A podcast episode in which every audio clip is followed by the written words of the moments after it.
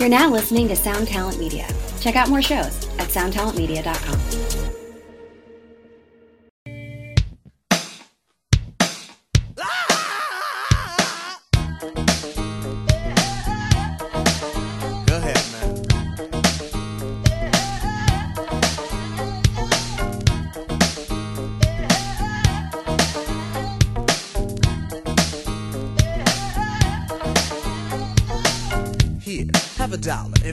fact, brother man, here, have two. Two dollars means a snack for me, but it means a big deal to you. Be strong, serve God only. Know that if you do, beautiful heaven awaits. That's the poem I wrote for the first time. Welcome man no to Axe to Grind, money, no the hardcore podcast. I'm Patrick. I'm Bob. And I'm Tom. And fellas, it's that time of year. It is Patrick. Can you no actually, Tom? I'm going to have you enter this. Yes. But before we do, let's hit our sponsors. Let's hit them hard. Let's hit them quick. Big shout outs to Death Wish Inc. and Run for Cover Records. Sponsors, we love them. Go to their websites, do the whole thing.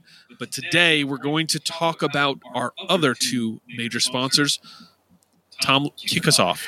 Um, we're going to go up to uh, Troy, Troy, New York, um, to our friends at Closed Casket Activities. Pat, what's the line from the Stigmata song, South Troy Against the World? Is that a Stigmata Uh, so- song? So it, it was Or is that like a Mandela effect that doesn't actually exist? it was the Troy motto. Uh, it, it, my memory of it was South Troy, North Troy, Troy against the fucking world. But that's, Well, that's my probably right. of it.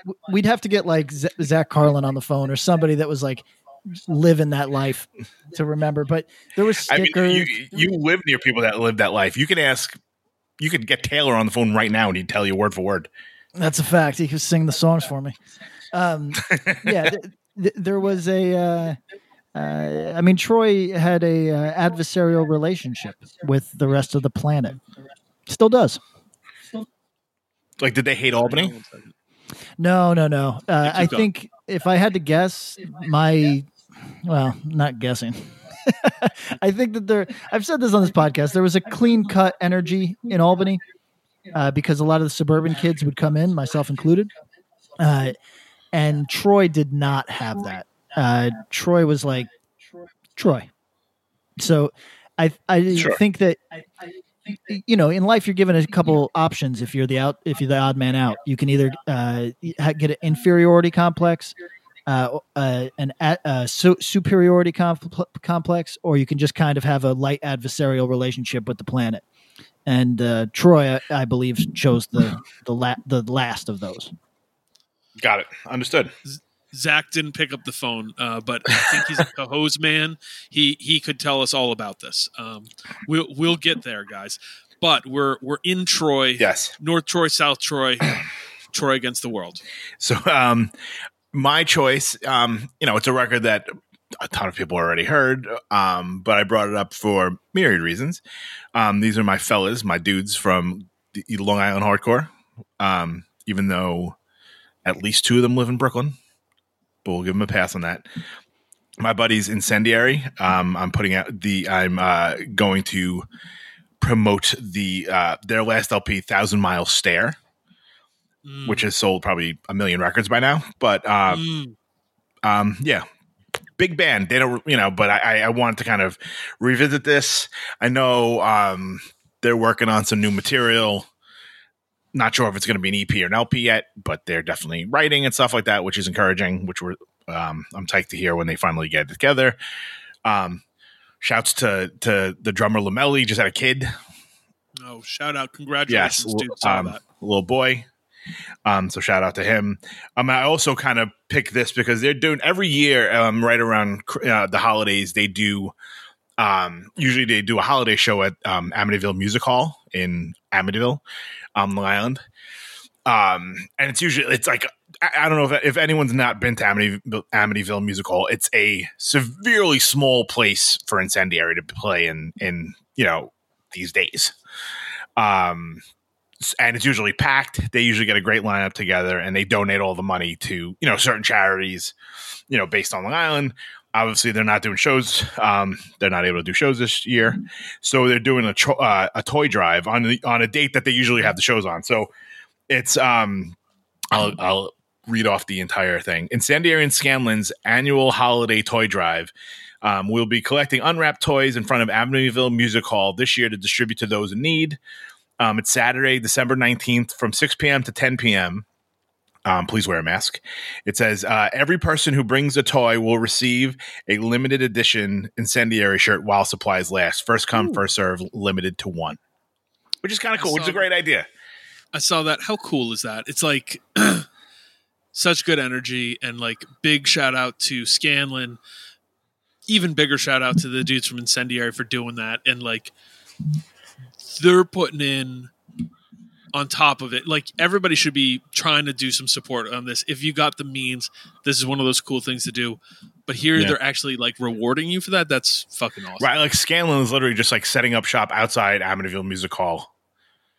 Um, which I think is, if I remember correctly, the address is 198 Broadway in Amityville. Nice. um, owned by a lot of hardcore friends of ours.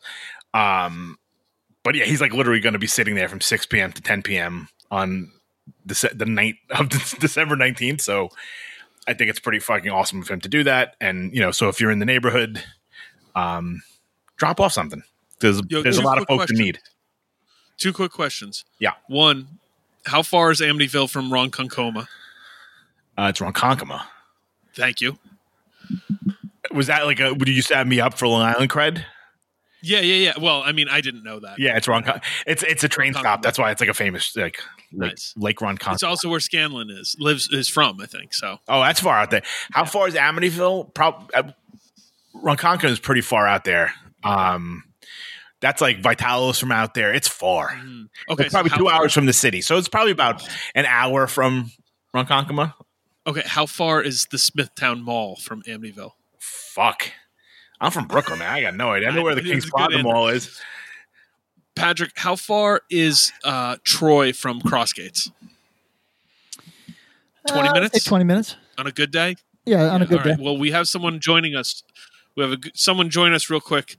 Uh, a friend of the podcast and a, a resident of the 518, Zach Carlin. What's up, buddy? Hey, what's up? How's it going? Is Zach? Everybody says hello.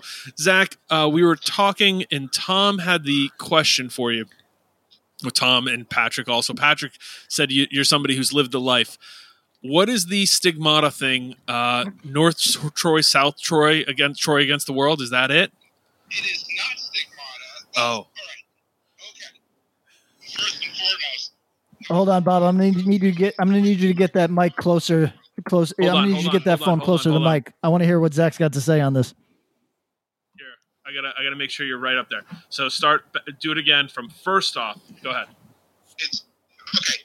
Now, where this derives from is, I believe it's either Bob or Mike says this in, a, in an interview.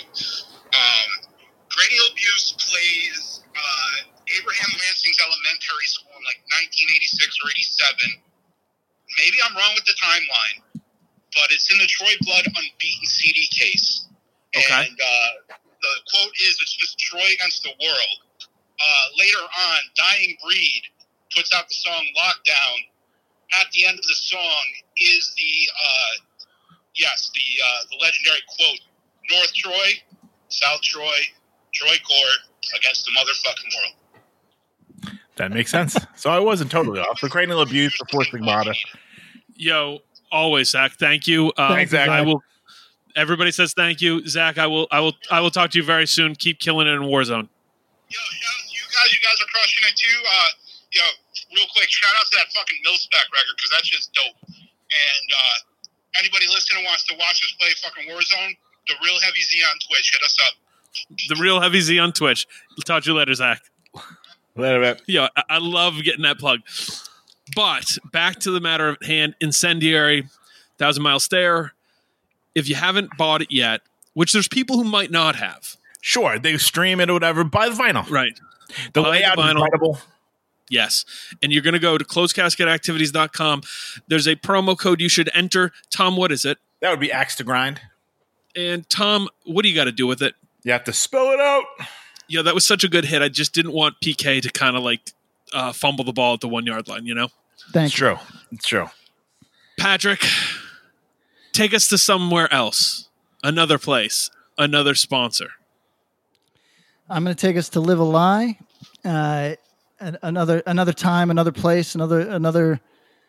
You know, sliding Take doors, different another romances that could have been.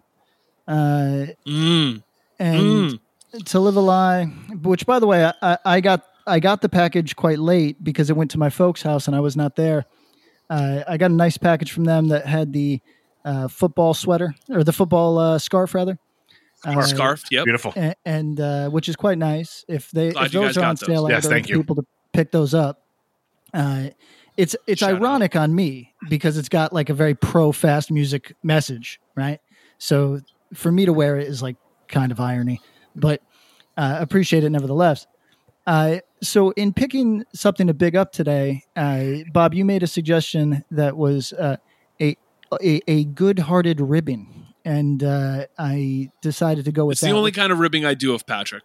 Sex Prisoner. And what is the name of this record actually? This one is the one that came out very recently, right? Not very recently, but recently. Oh, geez, what is the name of that record? Is it self-titled? No, let me find it. At any rate, the reason Bob the reason that Bob suggested this as a good read for today is because while Sex Prisoner we associate more with the kind of like uh, uh, uh, uh, uh, Silence of the Lambs style, uh, like nightmare of of kidnapping and being held against your will. There's the other type, which is, and actually, this is a semi semi serious note. There's a lot of people, maybe one of your hosts included, who, due to COVID, uh, have been separated from their partner physically for a long time, uh, and a different type of sex prisoner. I'm I'm in a uh, a clear glass uh, sex prison. so uh, this this is Here in a my glass case of suggestion- emotion. Yeah, exactly. Uh, So I'm in. everyone, yeah, everyone should get the Sex Prisoner Harm Done split LP, the uh, the self-titled seven inch, which I think rocks. is fucking great. Um, which is from a few years back, but it's just fucking great. Uh, I don't know if there's physical available still, but the split LP is available, so you got to get that. What, what, what's the what's the date on the split LP? Does it say? Yo, I- 2017, 2000. What the fuck, man? How fast does time move? Well, there's one that people are still quite wild over, and I thought it was more recent than that, but maybe you're fucking right. Maybe I'm out to lunch on fucking times. At any rate, It's okay. We time is moving really fast for all of us. I'm just using Sex Prisoner as my pump today to also give a shout out to my girl. We're both patient people. It's it, but it's been a long time, and to for those of you that don't know, this is a situation that a lot of people are in. There's all sorts of communities for it, and uh, even in certain countries, f- f- uh, Australia being a good example because Western Australia has had a, a one of the more kind of uh, tight lockdowns in terms of travel anywhere Yes. anywhere in the world. Uh, there's people that are separated. They're on the same continent, same country, who have not been able to see each other for going on a year, and uh, that is clearly frustrating for more reasons than just sex. But it's uh, just a a real thing, you know. For those of you, uh, this is where I get political for a second. For those of you who see things exclusively in terms of grandma dying, there are other dynamics at play that that are quality of life issues that people should consider. Sex prisoner. That's true. It's, Pick it it's up. an important sex prisoner. look look into it. Um, yo, my joke with you is to be like, yo, you're five thousand miles away from the woman you're dating. Do you actually know the distance from Los Angeles to Perth? It might be more than five. Is it? Is it? Uh, I don't. I know that. Let's Perth do is- this the the Spotify style guess. Tom, how far is Los Angeles to Perth? Oh fuck, I don't know. Um, It's more than five thousand. I'm gonna say seven thousand miles. Okay, I'm taking Patrick? the over. I thought it was eight. Nine thousand three hundred and thirty miles. God, Wow. There, that, that's a lot.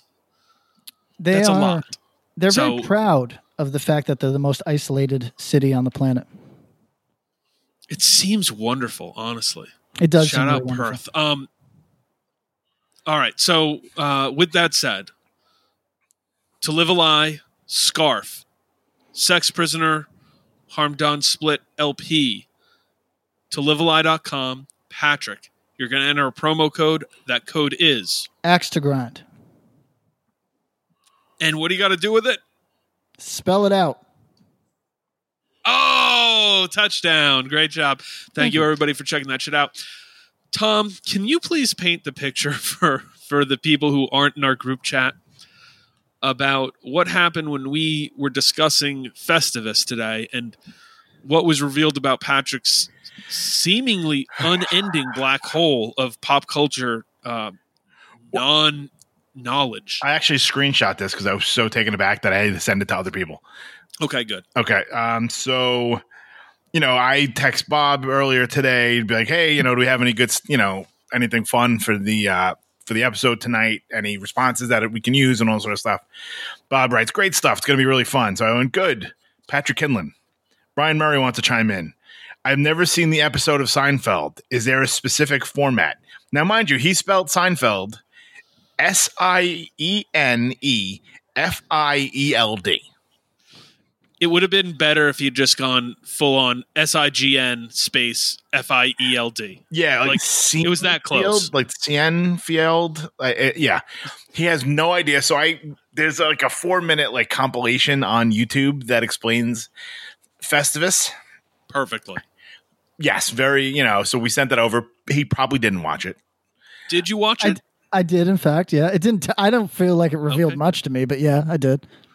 Well, I mean, it gives you the general. I mean, there's not that many It's rules. literally all the content in the world that exists about this. Uh, I mean, it's a fucking phenomenon. Festivus for the rest of us.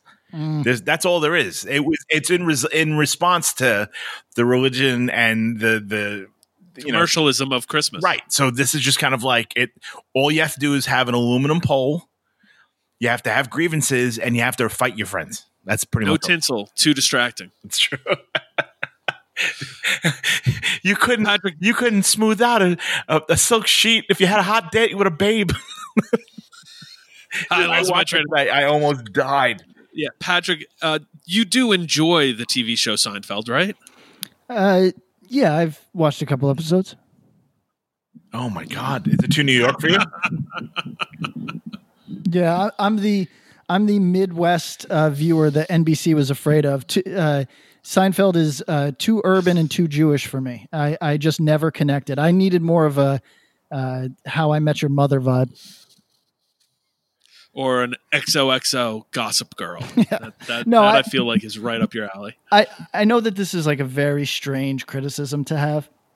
I don't think things without swears are funny at all. So I just don't connect with them very much. Uh, it there's there's just too much there's too much loss in like there's too much suspension of disbelief there. Oh, hmm. Okay. All right. What's the funniest thing you can remember that you enjoy? Hmm. We talk about a lot of different media that that we collectively consume. That you and I have spent a lot of time talking about different media we enjoy, but I can't think of funny things that you really, really like right offhand. Uh, okay, this is uh, in 2020. Uh, uh, this is problematic, uh, but I think the ADR on uh, the, the movie Can't Hardly Wait is the funniest thing on the planet. Like the the dubbed the, the dubbed in uh, Yeah, yeah, yeah, yeah. crowd effect. what do they call Peter Facinelli? Yeah, it's really good. What's that? So I think you're talking about the thing at the end when he's like, "Someone in there called me a." Yeah, slur, yeah, that- right? Yeah, there's a slur that they use on on premium or DVD, but uh, on on TV they say What like do they call him? ah, so, it's like so stupid. It's like somebody. somebody somebody called me a slug or so it's something so Yeah, unconvincing okay, and yes. so yes. not not a thing that kids would say to each other totally unconvincing nonsense I love that because you know, um, someone that I've bigged up on the show very often, and I, her record was on my top ten when we did one of these like t- two years ago. You know, uh, Mm. Phoebe Bridgers. Mm, Her first LP is called "Stranger in the Alps," Mm. and Yes. that's actually from the clean a cleaned up version of a line from The Big Lebowski. because the line is that's what happens when you fuck a stranger in the ass. Yep. But on TV, it says that's what happens when you something a stranger in the Alps, and that's what she named her record. Tom, this is exactly what I'm talking Yeah. about. Like that's funny by accident, but it takes everything away from that line. That's like you know, things without swears are stupid. That's just what it is. All right. I, I mean, yo, print the t-shirts because you're not wrong. Um, Well, let's fucking go then. let's fucking go. Um, we're doing a Festivus episode for the uninitiated or people under the age of 20. Uh, there was an episode of Seinfeld, as Tom detailed. Find the clip. Just type Seinfeld Festivus. You'll get it. Festivus, F E S T I V U S. Uh, it is a Christmas alternative. One of the main points is the airing of grievances. it's uh, so the idea to me was, yo, we keep things pretty positive. We try to keep things real, but we're we're not looking to break any hearts here. And we try, yo, I ain't got time to whine, man. It's too much life to live. But today, at this meal, at this table, we are going to air some grievances. And boy, howdy, did you guys come out in full force like, people like pages and pages, pages and pages of these. So uh, we are going to air your grievances and discuss them as we go. Uh, who would like to start I'll start. and read them anonymously? I mean, we don't Okay. got to give handles. How many do you want to read at once? Read one at a time, and, and we'll Oh, just wow. kind of we'll we'll we'll round around. So so no, try not to you know read it and get your next one ready as we go around the circle. Got it. Okay. So um I will just like to start off by saying I got a lot of problems with you people, and you're going to hear about it. Um, my Thank first uh, grievance, not mine, from someone. I really hate that horseshoe shaped pit that takes up so much floor space. Yeah, it Yeah. sucks. Agreed. Just- no one no one likes that. That shit. shit sucks. From the stage, man. That shit sucks. Su- sucks from the stage. Once it gets too big, even the people who are trying to be non-active participants aren't having a good time. Shit sucks. Uh, Patrick, Uh, this person says one that I'm sure we got a thousand times, which is just that hardcore Twitter sucks. That was the gold standard one. That one just frame it. You know, uh, recently with yeah, go ahead. I'm going to offer uh, not a counterpoint because I'm certain that is true, but you know, I, Hey, you're part of it. I'm sorry. I, I mean, I'm I play hardcore music. I do a hardcore podcast. I'm not the most plugged Twitter. in human being, obviously, but they're, uh, you know, you know, What is not, this Seinfeld? I'm not in the woods. So uh, for me to say, yeah, and, and I'm on Twitter all the time. So for me to say, yeah, I just don't see it that much. Isn't that like, You, do you guys have a huge interaction with hardcore Twitter? no, because hardcore Twitter is a thing. Uh, it's I, I think that, and Tom, I, I look forward to your response because I think you're that that Patrick, you you've curate you've groomed your brush, uh, your bush as well as I have um, to avoid it.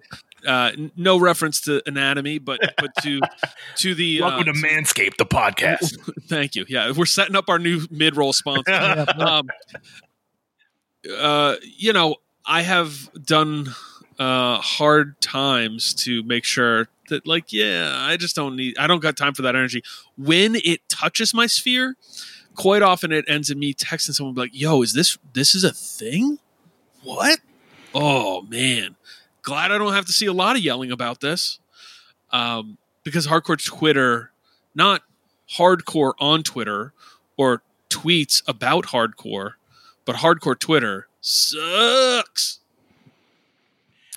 Yeah, I tend I to agree with that. I see it kind of from the fringes, but like, Right. you know, it's like, oh, that's what's going on this week. Whether it be like the shoelace code that I haven't thought about since 1993, Yep. or you know, this you know woman who's obviously in a s- like and like we talked about this over the years about you know people being bullied and all this sort sort of shit and been like how funny is this this girl with the backtrack hoodie like whatever the fuck Right. it- we, I mean that, and it's also funny, and this is uh, probably an, attributed uh, attributed to my age. Like years not years ago, but a couple years ago when I when you would hear like hardcore Twitter, you know, there was like wrestling Twitter. Yeah. There was even like Joe Budden would be like on Black Twitter. Right. I thought those were like separate things that like you couldn't like you'd have to know how to access them. Like you, you need a little code to hit it. Like, is there like a hashtag to get to that? Like, I didn't know that was like, but like Joe Budden would bring up stuff that wouldn't like that wasn't you know kind of on general population Twitter. It was very specific to certain folks and all this sort of stuff that you know I found like fascinating, but I had no idea where it was coming from. And the same thing with wrestling Twitter and with um with hardcore Twitter that you see stuff. It's like, oh, you know, someone talking about like. What happens if we, you know, what if we kiss in the Knocked Loose pit or whatever? Like, it's always some Oh bullshit God. that people get real mad about. uh, friend of the podcast, uh, Ian from Militarie Gun Regional Justice Center. Uh, maybe he's in self defense family. Who knows? Uh, he and I had a conversation. He's, I think he's, he like many people is excited for the return of being able to, you know, play shows. Sure.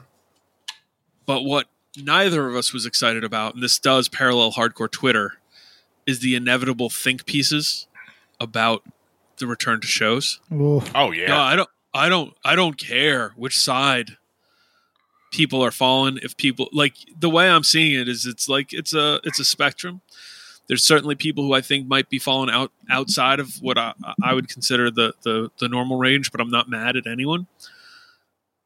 But there's going to be people who feel comfortable sooner than others, and there's going to be people who don't feel comfortable uh, as, As- soon yeah. as most people. You Right. know what I mean? And that's okay. you move at your own pace, whatever it is. move it thank you move at your own pace but what i don't want to see and what i'm dreading because i know we're going to get it are a lot of well actually but didn't you just think about it like it's not it's going to be that's going to be uh, the ugliest brutality of 2021 you know um it, it, like ugh, no one's got time for it so um man i'm getting frustrated just thinking about hardcore twitter all right. Uh, let's for for in the interest of time, we're going to do snake draft. So I'll do two, then back to Pat, then Tom. You'll do two. We'll kind of bounce All it back and forth. Uh, this one, no one stands in one place and stomp moshes anymore.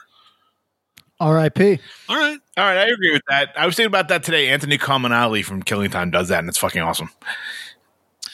Yo, it's a mark of either a really good mosher or a really bad one, right? There's no, there's no, mi- you can't pull that off if you're just a middle of the road. mosher. Yeah, yeah. uh, Patrick, w- you don't do that during drug church, but I feel like if drug church had a couple mosh parts, you might get down like that. Would you do it? If I so drug church, I I jump off of that stage enough that wearing boots would be an inconsiderate thing, but when I wear boots, I'll do it in hmm. self defense. Like I, I I love I love a good stomp. I just don't think it's fair to wear stompable shoes and stage dive. And Bob, at the rate that he's gaining weight, he won't be able to do much more than stomp. Hey, No. guess what? I'm going to break all my own You losing? rules and stage dive even when I'm heavy as fuck. I don't care. Yo, how the turntables turn when, Yeah. when when our man has that uh, has that uh, non poverty weight on. That's it. Okay, um, another complaint, uh, grievance. Let's not call it complaint. Only going to shows you play. Is Super that whack. Yeah, is that an yeah, attack on that's me? Fair. I mean, it, it No, sounds like it. It could be. Could be. What I will say is that I can see that one as a. Uh, you know what? I want to give the caveat that the person who tours upwards of three months a year, Fair. That's fair. it gets rough. Now that doesn't exempt you completely. You should still try. And I'm also the person who's telling you go go to shows you want to go to. Don't be beholden to it. But I also know, man, burnout is a thing. You know, so Right, uh, but you also can't be mad when people don't come to yours. Correct. Exactly. And and yeah, you, you keep that same energy. If if you're not going to Joe's show, Right, you can't be mad in when no one shows up at Don't yours. be mad when Joe's not at your show Yeah, when he oh, when you're in town. Uh-huh. All right, Patrick. Okay, I want to do one just real quick and then do a real one. But the reason I want to do this one quick is because I don't think any of us will have any insight into this. And it almost feels like bait. Go for it. Are you ready for bait, fellas? Sure. The This person here. says take all of hardcore TikTok and throw them in the fucking trash. Now, I think both of you, f- your first thought was there's hardcore TikTok. Is that accurate? Yeah, yeah. Okay. My very first thought was let's let's preserve tw- TikTok from hardcore. So Yo, you know what I understand TikTok to be? tell me. Uh, people Dancing. doing tr- yeah trends, dancing, pranks that range from good to terrible, and like poor attempts at humor, and then like these weird uh, multi-level marketing housewives who are into Jesus things that are going on. Uh, there's also like some woke stuff. Then there's Yeah, that woman. sure. There, there are those people that are doing like these weird, like um, acting things about getting forced to take a vaccine. oh, yeah, to I me like that- those. You're gonna die, and like That When- to me, that's that's on the prank scale right there. I don't think that's a prank, bro. It's it's a prank on everyone who has to endure. I mean, it's a prank on them when when they get the call. But like, yeah, yeah. There's one that the woman's like, "I won't take it," and she's like crying, and then she goes off screen and she comes back. She's got a bloody nose, and they're like, "But you know, if you don't take this, we're gonna kill you." And she's like crying, and she says, "I know," and it's so fucking great. Like it's it is bonkers. I hope it's a joke, but I think it's some QAnon shit. But anyway, But what if she did a really cool dance to a City Girls song right after that? Love it. Where you at? What you want? Where Where you at? What we doing? let's do it. Let's get it. Um, okay, go. Okay, Pat, I derailed your your hardcore TikTok train. I mean, I got nothing to say. I just think it's I think it's Okay. bait because uh, we're we're young till we die, but uh, th- that one is just outside of my. Certain things are too young for us, and that's yeah, that one's outside my. Shout out. Nico. Shout out Nico Lull. Let's go. Who the fuck? a a real one uh, might be uh, people who crowd kill deserve the, to get their head kicked in. So I think that there's a little bit of of uh, ad libbing on the grie- on the grievance. There's a little editorial on the grievances. Th- That's not just people aren't just Well, given a list. should be. You know what I mean? So this person really does not like people who crowd kill. I tend to agree. What constitutes? I think there's two different kinds of yes. What constitutes a crowd kill? All right, so if you watch a video, there's two.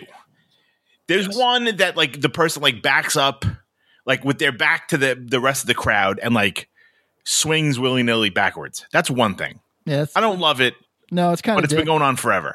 Yep. But the biggest dick ones are the ones that I've seen. Rec- I mean, I've watched a ton of videos recently because I don't go anywhere and and there are no shows. But like people literally just like turn around and like punch people directly. Yeah. Sure, sure. I mean, they're all like a lot of them are like big soft boys, so they're not really fucking hurting anybody. But it's still, it's like, yo, don't fucking like. They're like looking the person that they're hitting in the face. They're like, you're like you're acknowledging that person's existence as you fucking throw a haymaker. Yep, Mosh Mosh got broke with this, and it's not like that's that didn't just start now. It's been infested for a long time. I think you were right when you said there's two types, but I'm going to pivot it and say there's two types. There's the one where the crowd kill is is basically like The windmill. final part. Well, like yeah, like it could be someone going side to side where they're going into the side of the crowd, into the side of the the people standing around the pit. Yep. Okay.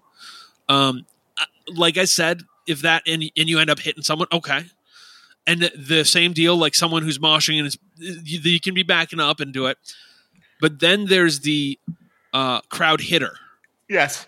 and that is the person who is intentionally like they're not really doing anything dancing going across the pit they're running as fast as they can and jumping in and trying to punch them in the face they're doing the i'm going to run around the side of the pit and punch people in the face or they're doing the i'm going to move up from the back of the pit two steps and then start doing windmills back into people.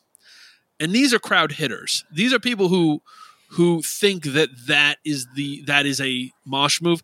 I don't think it is. I think there's a, a difference between one and two. And uh, if you're part of this second group that's like it's just like I, I think that you missed the point and we'll leave it there because you know but if it's if it's if there's not if the intent is i'm just doing this thing and it's happening okay if your intent is i want to hit some people no I, I, my eyes are rolling so hard i can't do anything else you know I'm just- yeah. I don't disagree. Yeah. Patrick, you were a big crowd killer back in the Troy days. right? back in my Troy days. No, uh, uh, my thing on crowd killing is I don't mind that little like bopping or or uh, uh, the gopher. You know what I mean? Where you're just going over the crowd and sort of coming down in a way that yeah. really inconceivable. It, like it, it couldn't hurt anybody really You're unless. probably like Duck Duck Goose. yeah, yeah, yeah, precisely. That- that's that's some uh, light as a feather, stiff as a board shit. yes, that doesn't bother me. But I mean, I've watched videos recently that people legitimately turn around and being like, yes, "Hey, there's Pat Kindlon." Boom. yeah. Well, that but Oh, that's yeah. fair. Oh, that's that's I was waiting for my moment. But the Well, uh, I mean, the one that- yeah. Well, the, you the one that gets me that I do not like at all, I think that being average height, there's certain things that are bad. Like I'm exactly average height. And so that means that the the for example, the height that people hold their umbrellas at is a nightmare for me. It's right in my eye. Like, whereas it's probably like Bob, that's probably your chin, you know what I mean, which is not nice, but like Mm, it's right in my eye. And there, likewise, where a soft boy can really hurt you, Tom, is the soft boy that does the mule kick into the crowd. Because yeah, if you hit me in my right in the knee and you outweigh me by uh, even five pounds, you're shattering my knee. I find that shit to be so that's irresponsible in the extreme. Because look, I assume both of you have been punched in your face in this life. It's not a horror show to get punched in your face. It is really fucking unfortunate to get your knee shattered. You know what I mean? So that's the one Yeah. that stresses Yeah. stresses me out to no end. all right, Tom, hit us. All right. Uh, people Super. behaving. Uh, people behaving irresponsibly in regards to the pandemic that whine about missing live music. That's me. Behaving irresponsibly and missing live music. You're not wrong. yeah. I mean, you can't complain like, "Oh, I can't wait to go." I mean, I miss shows, and then it's like, you know, if you like posted up at a park with nine of your friends, like, Yeah, yeah. tough. I did, You know what I see, mean? I Like- did see a good. I saw a good TikTok that was someone pretending to be coronavirus, and they were open knocking on the door and said, "How many people you got in there?" And they were like, 10. Ah, all right, never mind. Or uh, nine. Ah, never mind. Then going, you go, wait a second, you got ten people. I'm coming in. Um, no, y- y- if you extrapolate it out, I guess you can't. I'm not mad at it as uh, no. You get it. I'm- We- I'm- we all I get get it. it. No, I'm I'm trying to be sympathetic to people who are at this point just fucked up because they've been alone for however long. Um, Yes. and, and like you know, we we both know there's nothing Patrick likes less than sitting by himself inside of his own house. this has You been the I mean? greatest year of Pat's life. Yeah, not bad. Well, or or or the worst because now everyone's doing what he does, and it's like you're on. Now he doesn't want to do this anymore because he's like, "Oh, so go. last year. I'm getting on to Yeah. the next." Ugh, I'm gonna be. Uh, I'm gonna be. Uh, I'm gonna put on 60 pounds and go hiking every day. Fuck it. That's right. Catch me a Runyon, me and Tobes. All right. Um, Give me another one. uh, hardcore's ruin music for me. Anything that has any level of production is unlistenable. Oh wow. Okay, fair. I agree with half of that. I do Hard- like a nice production, Me, there's there's like plenty good of music I headphone like. music. I like that Yeah. sort of shit. Plenty of music I like with good production. Uh, Tom, I think you're going to say the same thing as me. Hardcore's ruined music for me in a lot of ways because, uh, at least on the live level, Yeah. there's nothing that compares to hardcore shows. And if No, you even a up great rock show is not the same. it's more like going to a picnic than than than the music the music live music experience I'm used to. Right. I mean, I've been lucky enough to see like some of the greatest, like, you know, like Bruce Springsteen or U2 or whatever, like Mhm. bands that are like fucking spectacles. And like they're pretty great. But like, uh, you know, a fucking good GB show or a good Hatebreed show tr- beats almost any other hardcore show, uh, any other rock show I've ever been to. True. Patrick, how you feeling that? Uh, I I don't know. I, I I'm like in a. Uh, Miley Cyrus has put me in a place for the last week and a half, and I don't know how to talk about this. Do you, uh, Bob? You remember this quite well. I used to be just a Mhm. dick about other people's bad music, and I would just be out there Yeah. shitting Yeah. on people's bad music, etc. And now You did that here. it, it's a weird thing. Now you got some bad music. You got some bad music you like. No, no, no, quite the opposite. I just I now see how it looks if you're even slightly notable. And I'm like the least notable. I'm like I forget what the term I heard the other day for like the type of celebrity I am, where it's like not a celebrity remotely. Like there's a there's a, actually a new word for it where you're just like a fraud celebrity, like where a few thousand people know who you are. But the I now r- recognize that when I shit on Weezer in a public way for a long time, I actually legitimately hate Right. Weezer. In my heart, I do. I think that's Yeah, we ba- know. I think that's bad We know. music. Yeah. But if you Yes. do it too much, you look jealous and weird. You know what I mean? So I, I'm trying hard not to do it, but Miley Cyrus straight makes me fucking sick to my stomach. And I have Did had you no see her her Go ahead. I've had no place to vent this. Thanks for letting me get it off. I've had no place to vent this because, firstly, nobody gives a fuck how I feel about Miley Cyrus. You know what I mean? And secondly, like Twitter is like a very like GA or like a yeah general admission sort of vibe where uh, Yeah. I'm not trying to make anybody feel bad for liking a Miley, Miley Cyrus song. I I like Party in the USA. I think that's her. I just for the last Yes. for the last like five months, she is presented in a way that like makes my skin crawl. And I, I What, this her person like un- thing? th- what's that? this punk, the punk like turn that she's taking. Oh yeah, like her the plasmatics plasmatics turn. Uh, yeah, that- I mean, Did you did you you guys saw the the the whole cover, right? It was pretty bad, oh, Really bad. and she's got an amazing voice, and she didn't even pull it off. No, and and like, yo, here's the thing. Like, uh, all the things you could say about Courtney Love, she's got a real unique voice, and I think it worked pretty well, especially for the the whole like at least two and a half albums for Hole. Um, Miley could have done that song and made it work, but she made that shit suck. It was uninteresting and hard to sit through. It was also in the morning, so I wonder if that anything to do yeah, that's, that's possible. I don't know how yeah. great I'd sound at six Poor- o'clock. Be like, choices. Yeah, that's true. Okay. bust this out, buddy. That's true. Um, all right, so so you, you're just happy you're into hardcore because of It's not Cyrus. Miley Cyrus. No, what I'm saying is, uh, I, I don't agree with it. Like, I don't want to shit on production for production for shitting on production's sake because Oh yeah, yeah, yeah. because obviously like there's pop musicians that all of us like uh, you guys can get with the uh, paramore production which like gives me the actual chills but like n- not good chills the Mhm. other the other chills and Douche chills.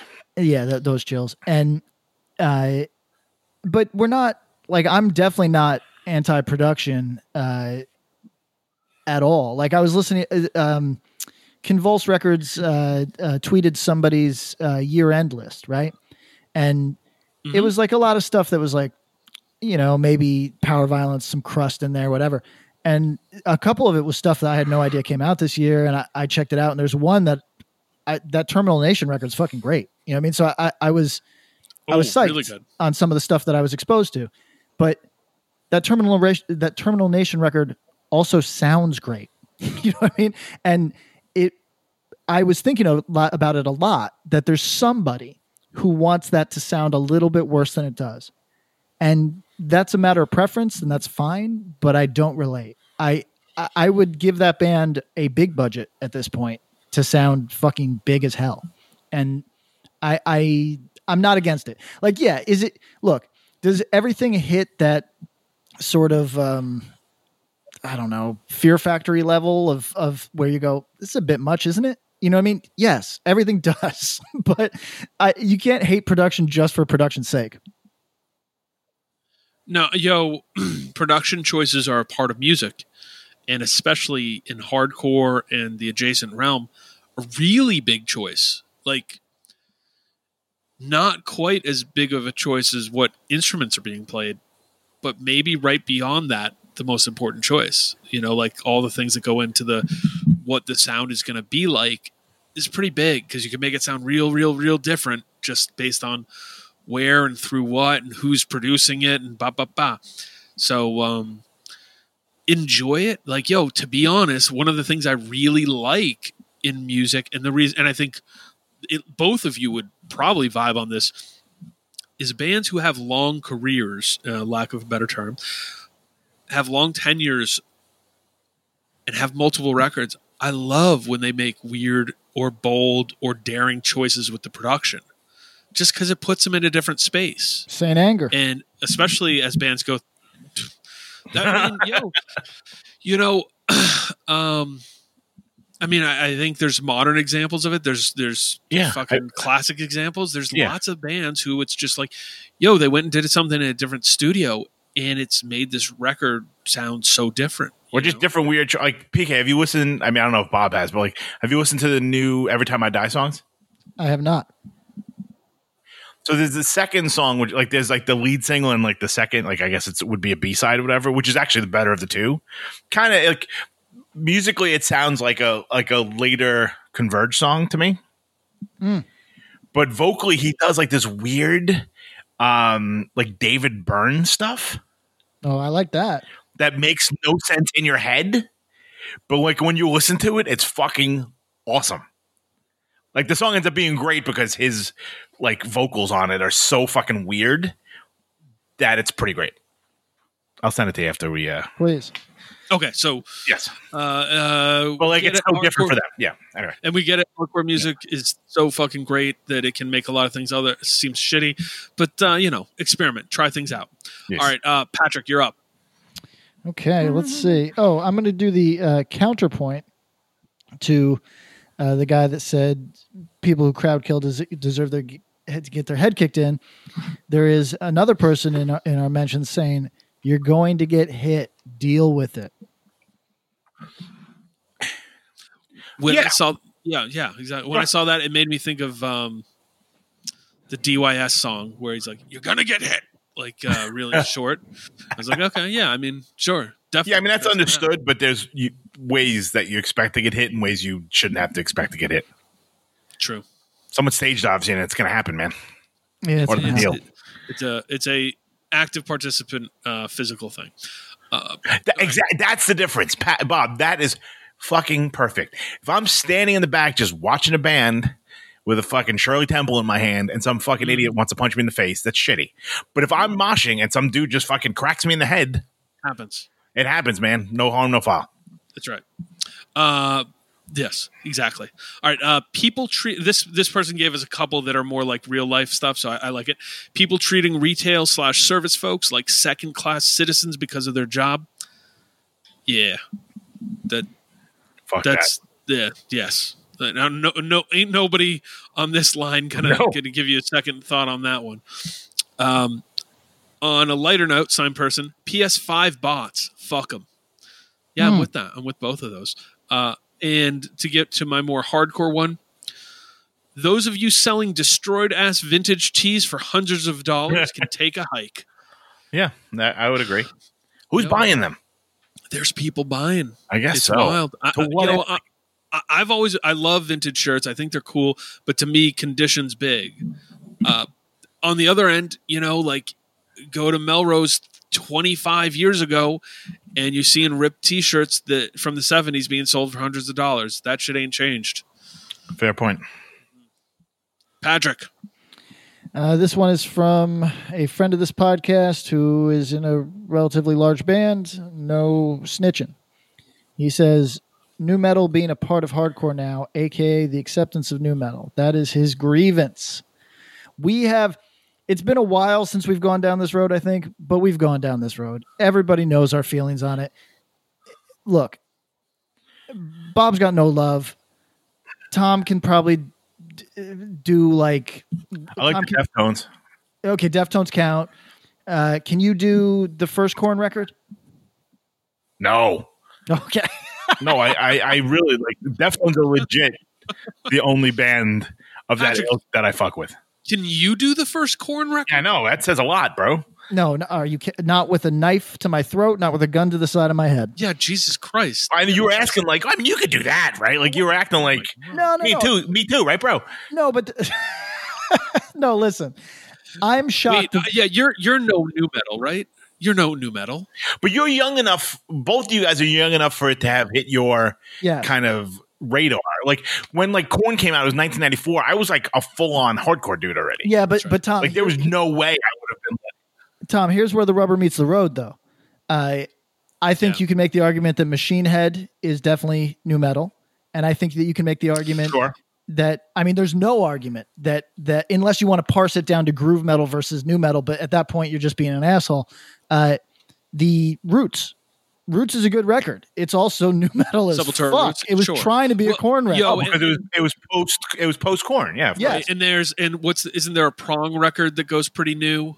uh, so yeah. The Pro- snap your finger, snap your neck record's pretty new. Right. Yeah, it, it that's straight up groove metal, and groove metal, as we've determined, is the ki- is the kissing cousin. Maybe, maybe honestly, maybe just like the cu- like the same person pretending to be their own cousin, wearing like a like a mustache, is just nu metal.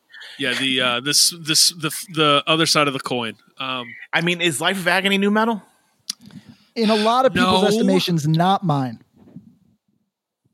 You know what I'm saying? Like, uh, yeah, there might be someone who would y- there's like there's dirt it's it's different than dirt metal because it's like It's groove metal. I mean, because Groove it's metal, metal but- terror, but like but more. what's what is one only living witness? Where do you put that? See, I feel like they're just a hardcore band, but they're not. Yeah, No, like But they pre pre existed. Yeah, there's and it's like it's it's that weird 90s. We'll do some like 90s the 90s unidentified genre game soon. Sure. This is a good one. So file away some bands and we'll we'll we'll kind of suss out some some genres there. Uh nu metal is a part of hardcore because there's certain people who are an age Tom you identified it right. Patrick and I are the exact age for nu metal. Patrick, You know- I won't speak for Right. you Yeah. But people who were getting into nu metal were basically paralleling my journey into punk and hardcore. And it was weird. And it wasn't like i was they weren't my enemies all the time but there was a disconnect. Other than the one time i made out with some girl who was wearing JNCOs and uh, had played Korn in her room. It's pretty cool. uh, other than that yeah it was, it was, it was fun I Um, mean, it's funny. I, I equate this. Ken Ken's has always told the story. and I'm sure you don't know it, Bob, more than anybody. Like he remember, I remember him telling a story. Like he was in high school, whatever, and they Quicksand played in Manhattan, and they all came. They all went to the show, whatever. yeah And he said like the next day, Jocks were wearing Quicksand shirts. and, and he wrote like- them off for years right? Yeah, he was like, I'm out. And I think that's kind of like this. And also, I think it's weird because like the folks that grew up in like the fucking, you know, like that nu metal fucking rate, like the, when it was like what everyone loved, are not the folks that are bringing it back. no most no part. you know, what I'm saying? no, like it no, should be younger 35 year old being like, I got into fucking heavy music because it's stained. It's not those folks. It's folks that weren't around for it.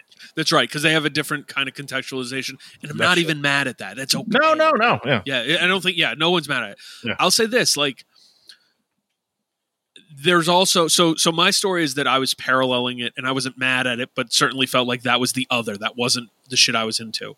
Then there were dudes I went to high school with who were very firmly into that stuff, and I'm talking like the Limp Bizkit, Korn, that big, big, as big as nu metal got at the time, uh, leading into the you know the Linkin Parks of the world, etc., who then got into hardcore, and probably now look back and they aren't they aren't saying they're one and the same, but they're also not mad at the nu metal stuff when they look back 15 years later, 10 years later, whatever. You know what I mean?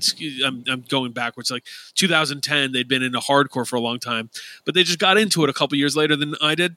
Yo, I'm not mad at you. Uh, there's there's people who are in very large bands right now who, when we went to high school together, were in nu metal bands, and now Oh, they're yeah. in very large hardcore bands. oh yes, yes, yes. You know, um, Pat Pakavi. Um, It's me. uh, hold on, I just want Uh, to. Po- I just want to point out that the uh, prong record came out the same year as the Korn record, so I think unlikely that they influenced each other, which is pretty wild. That just means that that like it was in the water, was in the right? public consciousness. Yeah, and I and mean, I mean, yeah. think about think about when you uh, this is something he hasn't talked on in a while but like if you go read old articles with walter and you know to my knowledge he hasn't but he he was looking at quicksand and thinking like how do i infuse like hip hop or like more rhythmic beats and this hardcore like metal kind of stuff? And like oh i want to do a rap metal band. Like nu metal is not rap metal but it's kind of what that ended up at, you know. right. And like there were bands hybrid. that, pre- yeah, that was. I mean, like we use Korn as like the turning point, but like Oh, Anthrax doing like the song Public Enemy, Faith No More. there was so much stuff that led into it that yeah. Yeah. like like there was people kind of aiming that way and like a lot of that stuff paralleled with post hardcore and metal of the time that just left a stew that's like yeah that's why when 108 drops that sick of it all tour Korn gets added and then they pop off and Was 108 on that tour? 108 was supposed to be on that I tour didn't know that. I knew Korn was on it. that's why Korn got the slot Korn Orange Nine Millimeter and Sick of It All. So yeah, yo, uh, I yo, we accept we accept all grievances here at the Festivus Axe to Grind hardcore table, but but we we we are we're breathing this one out and going, and it's okay. Like it's we we accept it, and yo, I can't believe how many people ride for Slipknot. It's all good, you know. W- what can we do? Um, I got that in a text message today. Mm. Our friend Uh, Nick, hardcore kid, goes, "You guys ever fuck with Slipknot?" To me and Brian, we're like, "No, you fucking dork." Uh! I was like, Okay. "Hey, fellow kids." Anyway, all right, I'm up. How is oh, you up? You are up. Yes, thank you. right? Yes. How is Bulldoze the last beatdown band to actually write a riff? Uh, Zach and the other, other dude in that band are actually really good guitar players, and Zach has written good stuff throughout the years. So I think that's why he's a very underrated guitar player. Played an Agents of Man who, Mhm. if you like that sort of music, which I happen to, and I, I that that that LP they put out is fucking fantastic. So he's he's just a really good guitar player.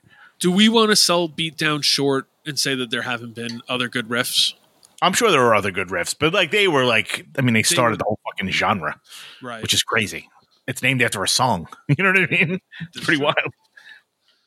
All right. Go for another. Y'all shine on 90s hardcore, but the recordings sound bad to anyone who wasn't there for it. Okay. I did. I think that's fair. Yo, super fair because I actually think there's a lot of 80s hardcore that production wise sounds better than 90s hardcore. And it's It's true. like we just talked about with production, it was a lot of choices. I'm like, weird choice. Um, Yeah, like not mastering a record. No. yeah, yeah. Oh, well, right. And I I mean, yo, that's that's that's a funny thing. I think in the 90s there was there was formula stuff, but some of that stuff got lost in the sauce, and it just you know people didn't know, Yep. and it was just like just doing shit. Ah, Man, that's a good point. Some of my some of the records I like the most, but also almost objectively speaking, are don't sound good. Are records from the '90s, regardless of right. regardless of subgenre. You know, Think about like the new age stuff. That stuff all sounds like trash. correct, right? The songs are great, but they don't sound good. Yeah. No, I, I think it's it's a huge uh, impediment to people getting into '90s hardcore. Yeah. yeah, know? All right, No, um, makes sense. Patrick, you're up. Okay, let's see what we got. Um, Just give us two. Fuck it. Just Go, go, go. all right, fuck it. Um, okay, uh, uh, so here's two that go together: lack of bands named X something X, and also lack of kids Xing up. So those are two different grievances from two different people, but they're tied together, and let's talk about them. Me personally, uh, the X something X bands, I I don't really that got co-opted by like kind of the lower rung of I don't even know, like scraggly scraggly ass fucking Metallic straight edge hardcore. Yeah, yeah, yeah, that might be right. Like not quite not quite metalcore, not quite the the even good like new school if you want to call it that. Like it just really to me it was scraggly. Um there's a few bands of course. I and- can't name an X X name X band that I actually like. Uh, You know what? I bet we could, but they wouldn't If we have to really think about it, though. that's not their name though. Like I bet that they used the X something X name for shirts or I mean, there was X Converge X at one point. yeah, there was. Yeah, there was. Um X Bane X. yeah, Yeah. that's true too. Uh I I'm not so I'm not so mad at that going away. Kids Xing up um I don't know. Straight edge is a weird thing, right? Cuz it's still weird it's weird to do like the I was thinking about I was reflecting on this. The three of us are pretty weird. Uh you know, like well into our Mm, adulthood yeah. still straight edge. That that's odd. But Yeah. it's not odd to be straight edge anymore. Like that's a, a cultural touchstone that many people are familiar with. And there's still Yeah. certainly a, a level of rebellion to it, particularly if you're uh, from a place where everybody is into drinking or drugs or whatever it may be. Uh, but it's not quite as outsider perhaps as it used to be. And hey, for anybody listening that thinks that I'm trying to like gatekeep your level of fucking outsiderness, uh, I don't give a fucking shit. I don't care. I'm not like I'm not proud of you know how like people get where they'll be like, "Oh, people don't got to put effort into things." Now, listen, that's all true and you also can't do shit about it. So it's it just is what it is. Ain't Yeah, nobody mad here. Correct. So it's it's not as outsiders as it used to be. So maybe it's you don't need to fly that flag as as tall. Uh, just like veganism. I, people that listen to this fucking podcast are probably bored with me talking about veganism. I was reflecting on it the other day. Still one of the fucking central pillars of my fucking uh, worldview. And for real, you couldn't find dudes to put together a straight edge band in 2020 because nobody. It's just you don't.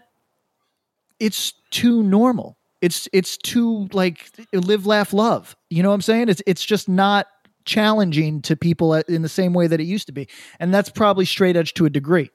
So that would be my suspicion as why you don't see it that flag flown as as tall anymore.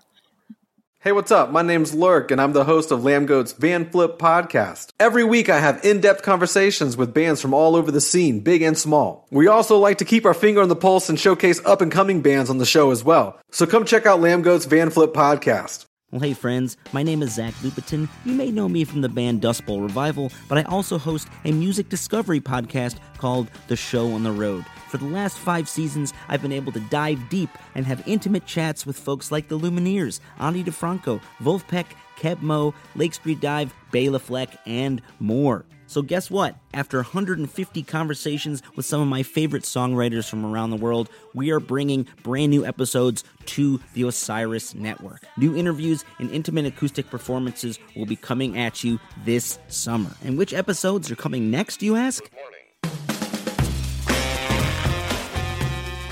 I am Zach Goode, the lead singer for the band Smash Mouth. Our band is called Milky Chance. We are based in Berlin. My name is David Shaw. I sing and write songs with my band, The Revivalists.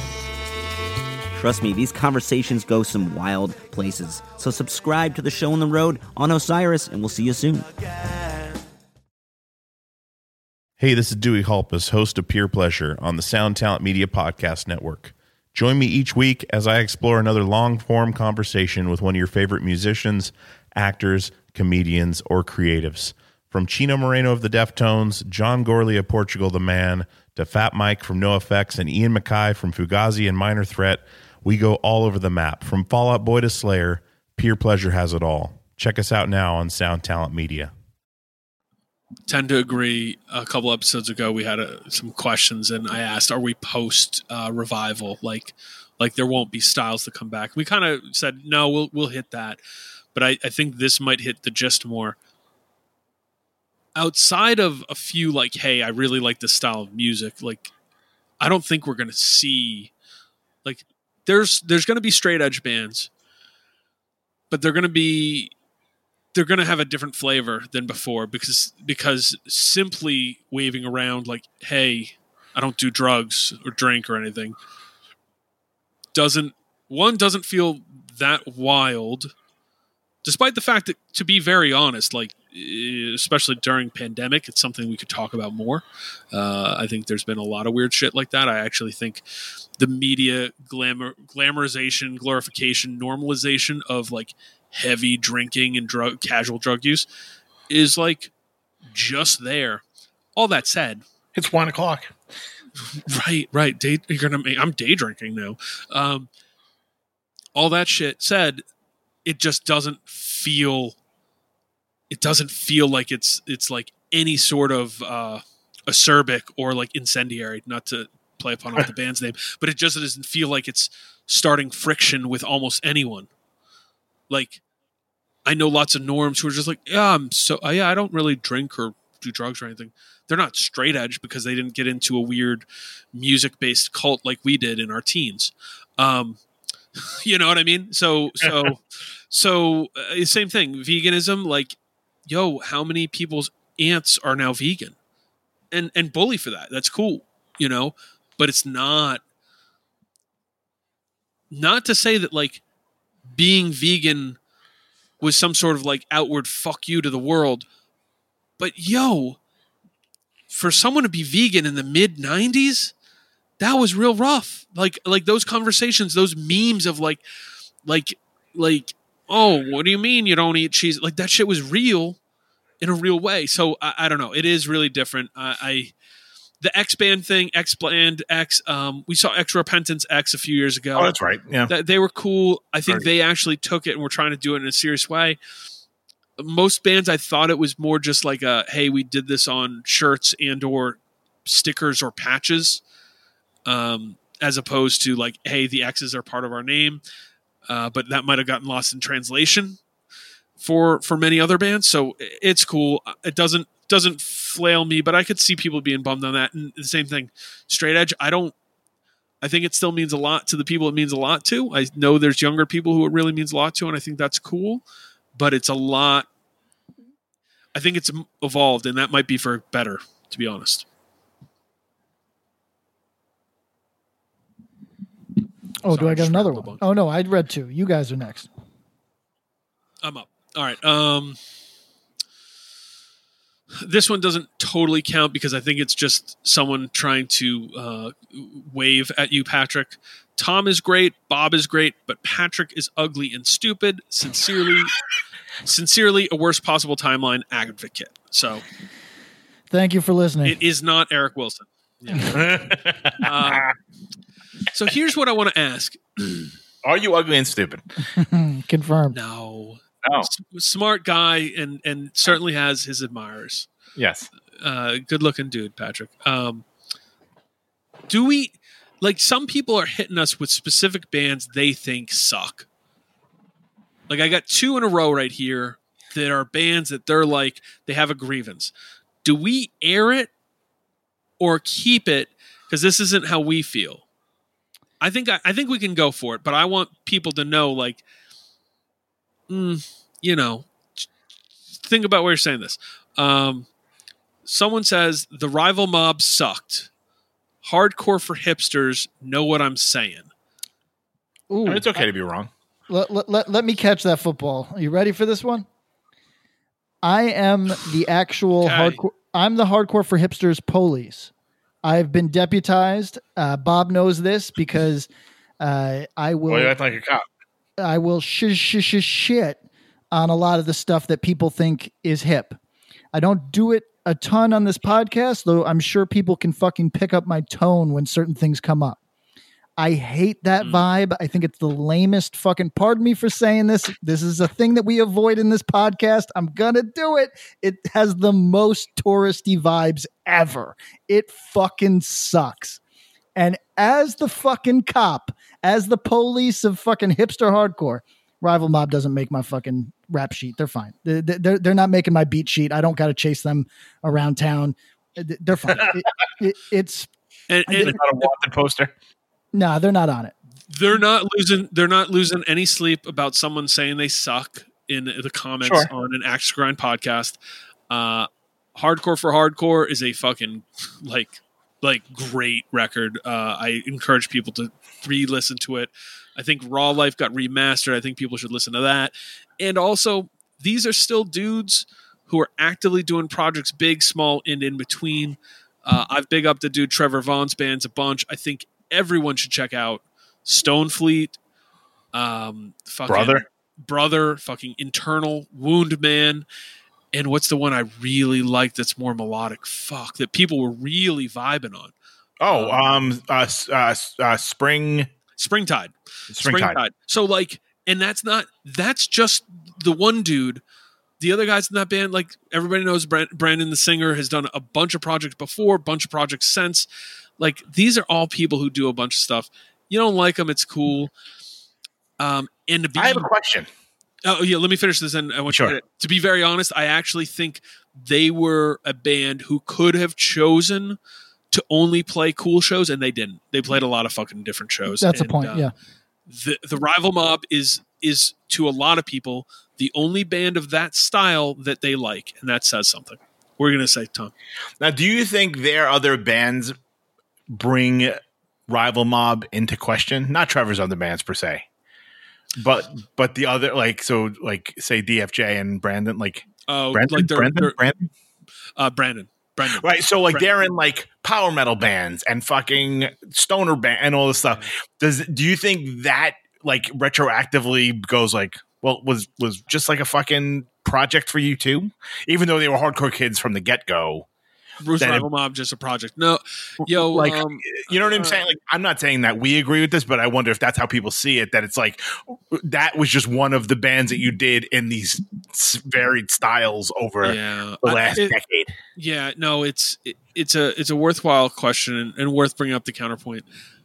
If it does, I certainly hope people rethink that because, like, it's a very good band i like them yeah, I, I think they're really good. Actually, uh, the first LP I love, Magic Circle. Um, but but like for me, Brendan and DFJ are dudes I've known for going on twenty years now, and those dudes were doing bands when I met them. They're doing bands now.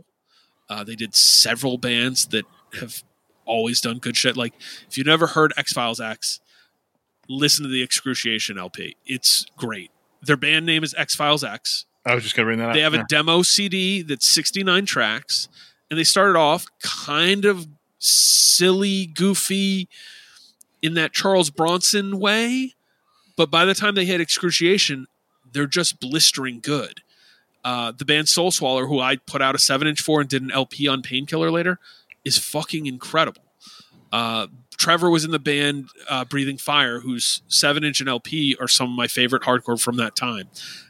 And that's like that's not even counting all their projects or like their big stuff. Like no one needs to run down dfj's resume here but the dude's done a lot of stuff. So i'm to- again this is the airing of grievances. Someone wants to think a band sucks cool. But uh, i wouldn't call them hardcore for hipsters and if that person wants to hit us and explain why they think that that's cool but um, i think we all disagree all right and the second of this the Trail of Lies LP was a ripoff. Just five new songs, like Dude, just make it an EP. Mm. Okay. I'm not I gonna can, I can understand being upset about that yo, um you know, if it's like, oh Totally. man, like, I was really excited for this, and I have half this already. I can see why people. I can see that that. I can Yeah, see that. I can see that. Uh, I can see that. It's all good. Don't don't be mad at the band. Sometimes bands go in and want to re-record the old material. Think they're putting Right, together they make it sound better or whatever. It's Yeah, cool. exactly. The Age of Quarrel has a demo that was recorded before it and well circulated, Right. and they still went in the studio and recorded the album. That's cool. Um, Patrick, you're up. Give us two. You got two coming your way, and those are uh, demo art formatted for cassette but not released as such. so I don't know exactly what is meant here because I think a very attractive format is the, the cassette uh, insert uh, extended, like the it, it totally folded out. I think it is a, Right. used as you know uh, LP art or really just digital art these days. I think is I think that's actually attractive. I think it's it's a good management of uh, the information uh, uh, that you would need uh, and the image. So I, I, I if that's what this person is saying, then I uh, uh, and this person has put out a lot of cassettes. I think actually, um, then I don't agree. But they're saying demo at format demo art formatted for cassette, but not released as such. Oh, oh, oh, oh, oh, oh. No, I'm sorry. So they mean they mean the the demo. It's like, hey, we released a demo. It's only on Bandcamp, but we're making the art look like it's a cassette. Yes. Okay. Um, now I get it. That is just a funny, goofy. Like, yes, that's silly for sure. But is it pure goof nugget bullshit? Nah, that's all right. Yeah, you, you can be aggrieved by it, but you also probably know in the back of your head it's a little silly. Goof nugget. Okay, another one. Patrick, give us another. Um, let's see. Um, people have got a lot to bitch about, yo. Uh, okay. Speaking of which, bitch, it's in the mail. and I'm pretty sure that refers to mail order people um, who listen. One of our sponsors probably hit you with that message because I need to be honest. Mail order sucks, and I don't mean it sucks to receive mail that is cool, and I don't mean that it Receiving it's mail like rocks. I don't mean that it's not effective. I it I mean it's a thankless fucking job where rarely do you get a message saying, Got my record on time, actually earlier than I anticipated. Great service. Thanks so much. Right. It- rarely do you get that. You get that on Twitter every so stars. often, but it's like kind of like a weird flex. Like, hey, check so out, rare. check So out my rare. record. Yeah, so Bob can t- Bob can say a lot about this. I I have done labels and don't handle handle my own uh, uh, mailing because I fucking hate it. I hate everything about mail, everything. And the idea of me mailing something, knowing that I did everything to the best of my ability, and having somebody barking on me in my fucking mentions would. I would be the bitch it's in the mail guy. That would be my MO. I would send you I, there would be a macro on my computer that just goes bitch it's in the mail and i Yo, what what the funny part about this is that you separate it so much that you don't even see it. You, Oh, yeah. you love getting stuff in the mail a lot enough that you make videos of it. Like you really like getting stuff in the mail. uh, well i'm just hoping for like my, But- my my little unboxing video empire to take off on youtube I know we're working on it. Uh, but but yes, the the actually mailing shit. Um, everybody should give everybody a little bit more time on that. Uh, all three of us are old enough to remember, even if some of us hadn't done it. But I know for sure I did it a lot. Sometimes I put money in an envelope, and you put it in the fucking mail, and it was like kissing some. It's like fucking putting a message in a bottle. I wasn't sure if I was ever going to get anything back. It was just like, goodbye, goodbye, five dollars. Yeah. Hopefully, Very will send my seven inch back. right. Yeah. Here's here's to the journey. You know, uh, may, Yeah. may luck ever be on your side. Um, Amazon has ruined it for everybody. that's that is True. you're dead right. A hundred percent. I mean, I remember as a kid, and this may even predate you guys, but like, say, like you know, oh, you know, if you it, like when cereal would be like, if you send this in, you get whatever the fuck, like Yes, some fucking toy or whatever. You send it to fucking Kalamazoo, Michigan, and it literally tells you to wait six to eight weeks to get it back. Tom, I don't know what it was, but it was something like that, like a rebate. Baseball cards, whatever the fuck. It's no, like it was it was uh miniature the mini helmets that you could get Yeah. at the fucking quarter machines. yes, Uh, I whatever it was, I had saved up enough things because th- this this was like my great passion. I loved these fucking things. I l- I loved them. I Yeah. loved them. So I got the whole thing, sent it out, and I remember there's a period where even as a kid I was like anticipating, waiting, waiting, waiting. That time came and went, and so it's months later, and there's a package waiting for me at my house when I got home from school. And I opened it. I couldn't. I, I just about passed out, rolled on the floor, laughing like, "Oh my god, it's here!" Ah, you know. right. Um, but people now, Amazon has uh, gotten everyone so ingrained by their like literal like ugly corporation, and like everybody on this fucking podcast orders shit from Amazon, and I bet a lot of people at home do too. And we ain't mad at you. and I'm not mad at myself for doing it, but like that's not that's not like a good organization. I'm not. I don't feel good supporting them. I just feel like I'm putting my money into the fucking machine. Um, that you see what they're doing in New York? no, what are they doing? They they proposed a three dollar um, tax on each Amazon order that, Yeah. that the the person would pay. yeah uh, uh, let me Yeah, let- fuck, this fuck. is the i don't even want to get into it. It's basically it will never happen. It's a political it's political No. theater. It's like it's when politicians Sure, pretend to give a right. fucking shit about you and then uh, with a thing that they know won't happen. It's like it would honestly be like me telling my girl that we're going to go on vacation on this extravagant trip and be like damn COVID knowing really, that you're stuck. COVID really just fucked us up. You know what i mean? Like it's a lie. It's a fucking I lie. tickets for us to go to Bali. yeah, Yeah, yeah, yeah. yeah. So, so just so we can see how Amazon works. Amazon uh, monopolizes a lot of things, including driver routes. If you're in suburbia, you've probably seen a mailman deliver mail on Sundays recently. You've Yes. probably seen rental, uh, like U-Haul trucks going around delivering mail. That's because of Amazon.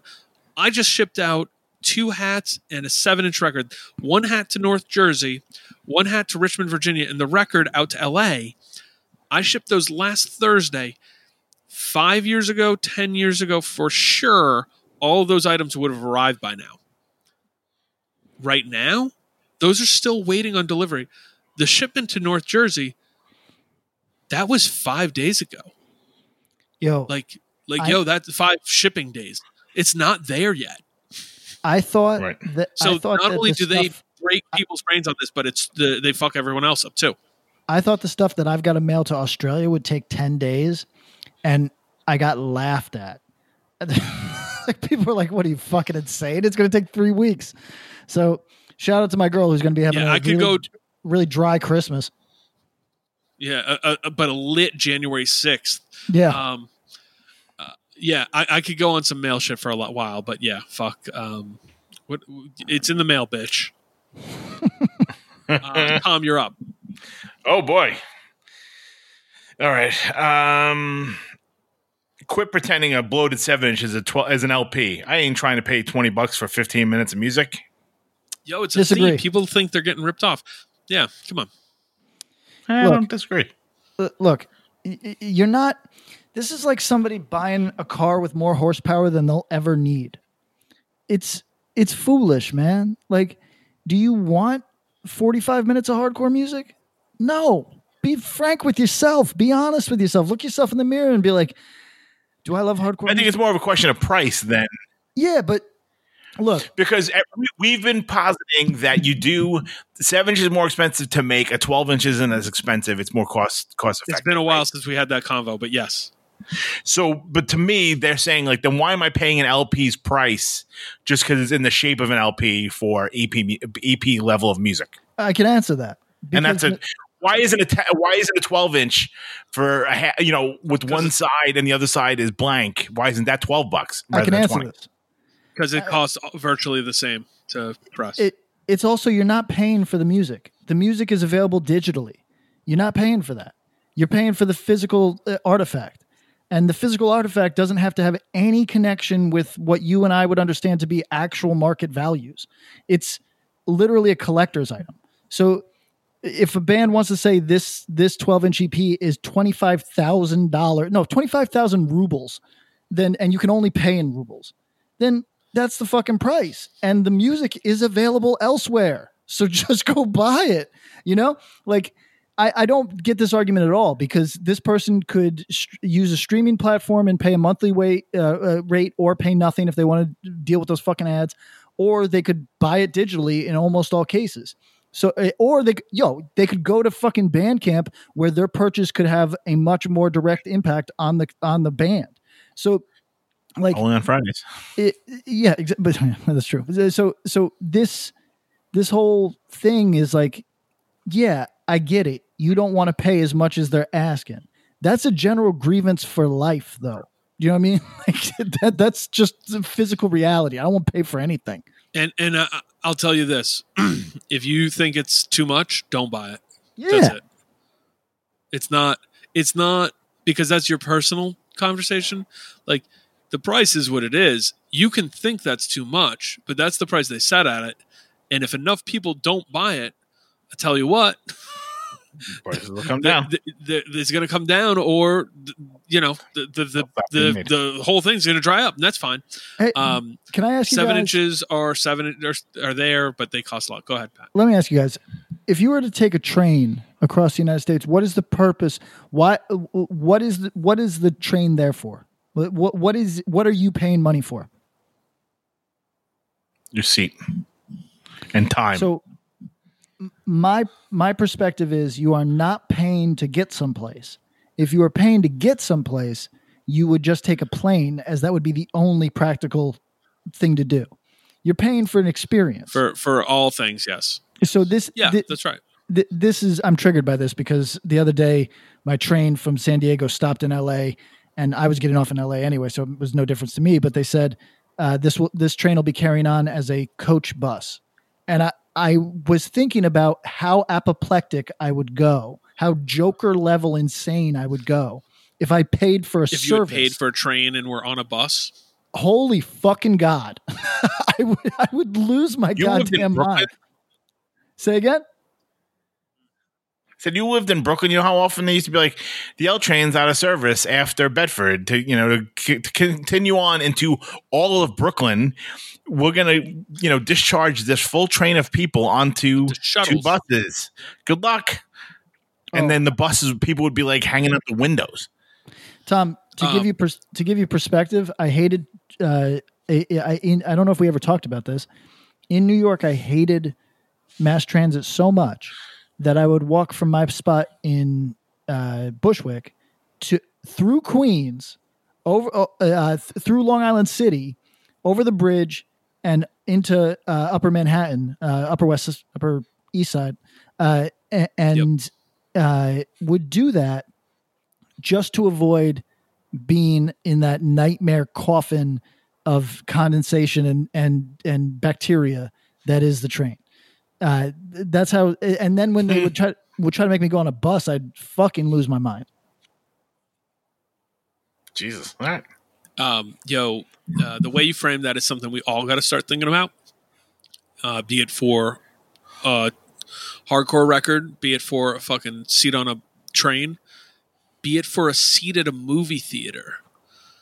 What you're paying for is the experience. Um, Yeah. And, and the more that we culturally start looking at things like that, the better everything's going to be. I mean, I've been having a lot of thoughts about this because of the, the what looks like a dire situation in the movie theater industry, uh, and that they still haven't realized people like going to the movie theater because they like to go to the movie theater. Yeah. Yes, a movie is driving them there, but they could literally pivot to showing uh, reissued films, old movies, this, that, and the other theme shit. And if they're providing a good experience while someone's at the theater, people will come back for that. Yes, big blockbusters can help, but if we're quickly moving towards a world where it's going to be same day streaming or same day in the theater, it's an easy choice, unless you want the experience of going to the theater, and that's the, that's exactly what you uh, laid out in the difference between taking a train versus taking a plane. There, there's no choice if you just want to get from LA to New York. Yeah, the if purpose you not just to want get to there. see the new movie, just fucking click play on your your internet box. You know what I mean? It doesn't matter. Uh, but if you want to go to a movie, you go to a movie theater, and that's that's a really different thing. And that also applies to buying a hardcore record. And so do go. that. Uh, buy the records. Buy buy stuff directly from bands. Buy stuff from labels. It's cool. Um, what do we got? Yeah, I I know we will- got a ton more. Did you do two, Tom, or is that Patrick? No, I only did one. Okay, go for another. I'm going to skip a few, but Oh yeah, yeah. we we have hundreds of these.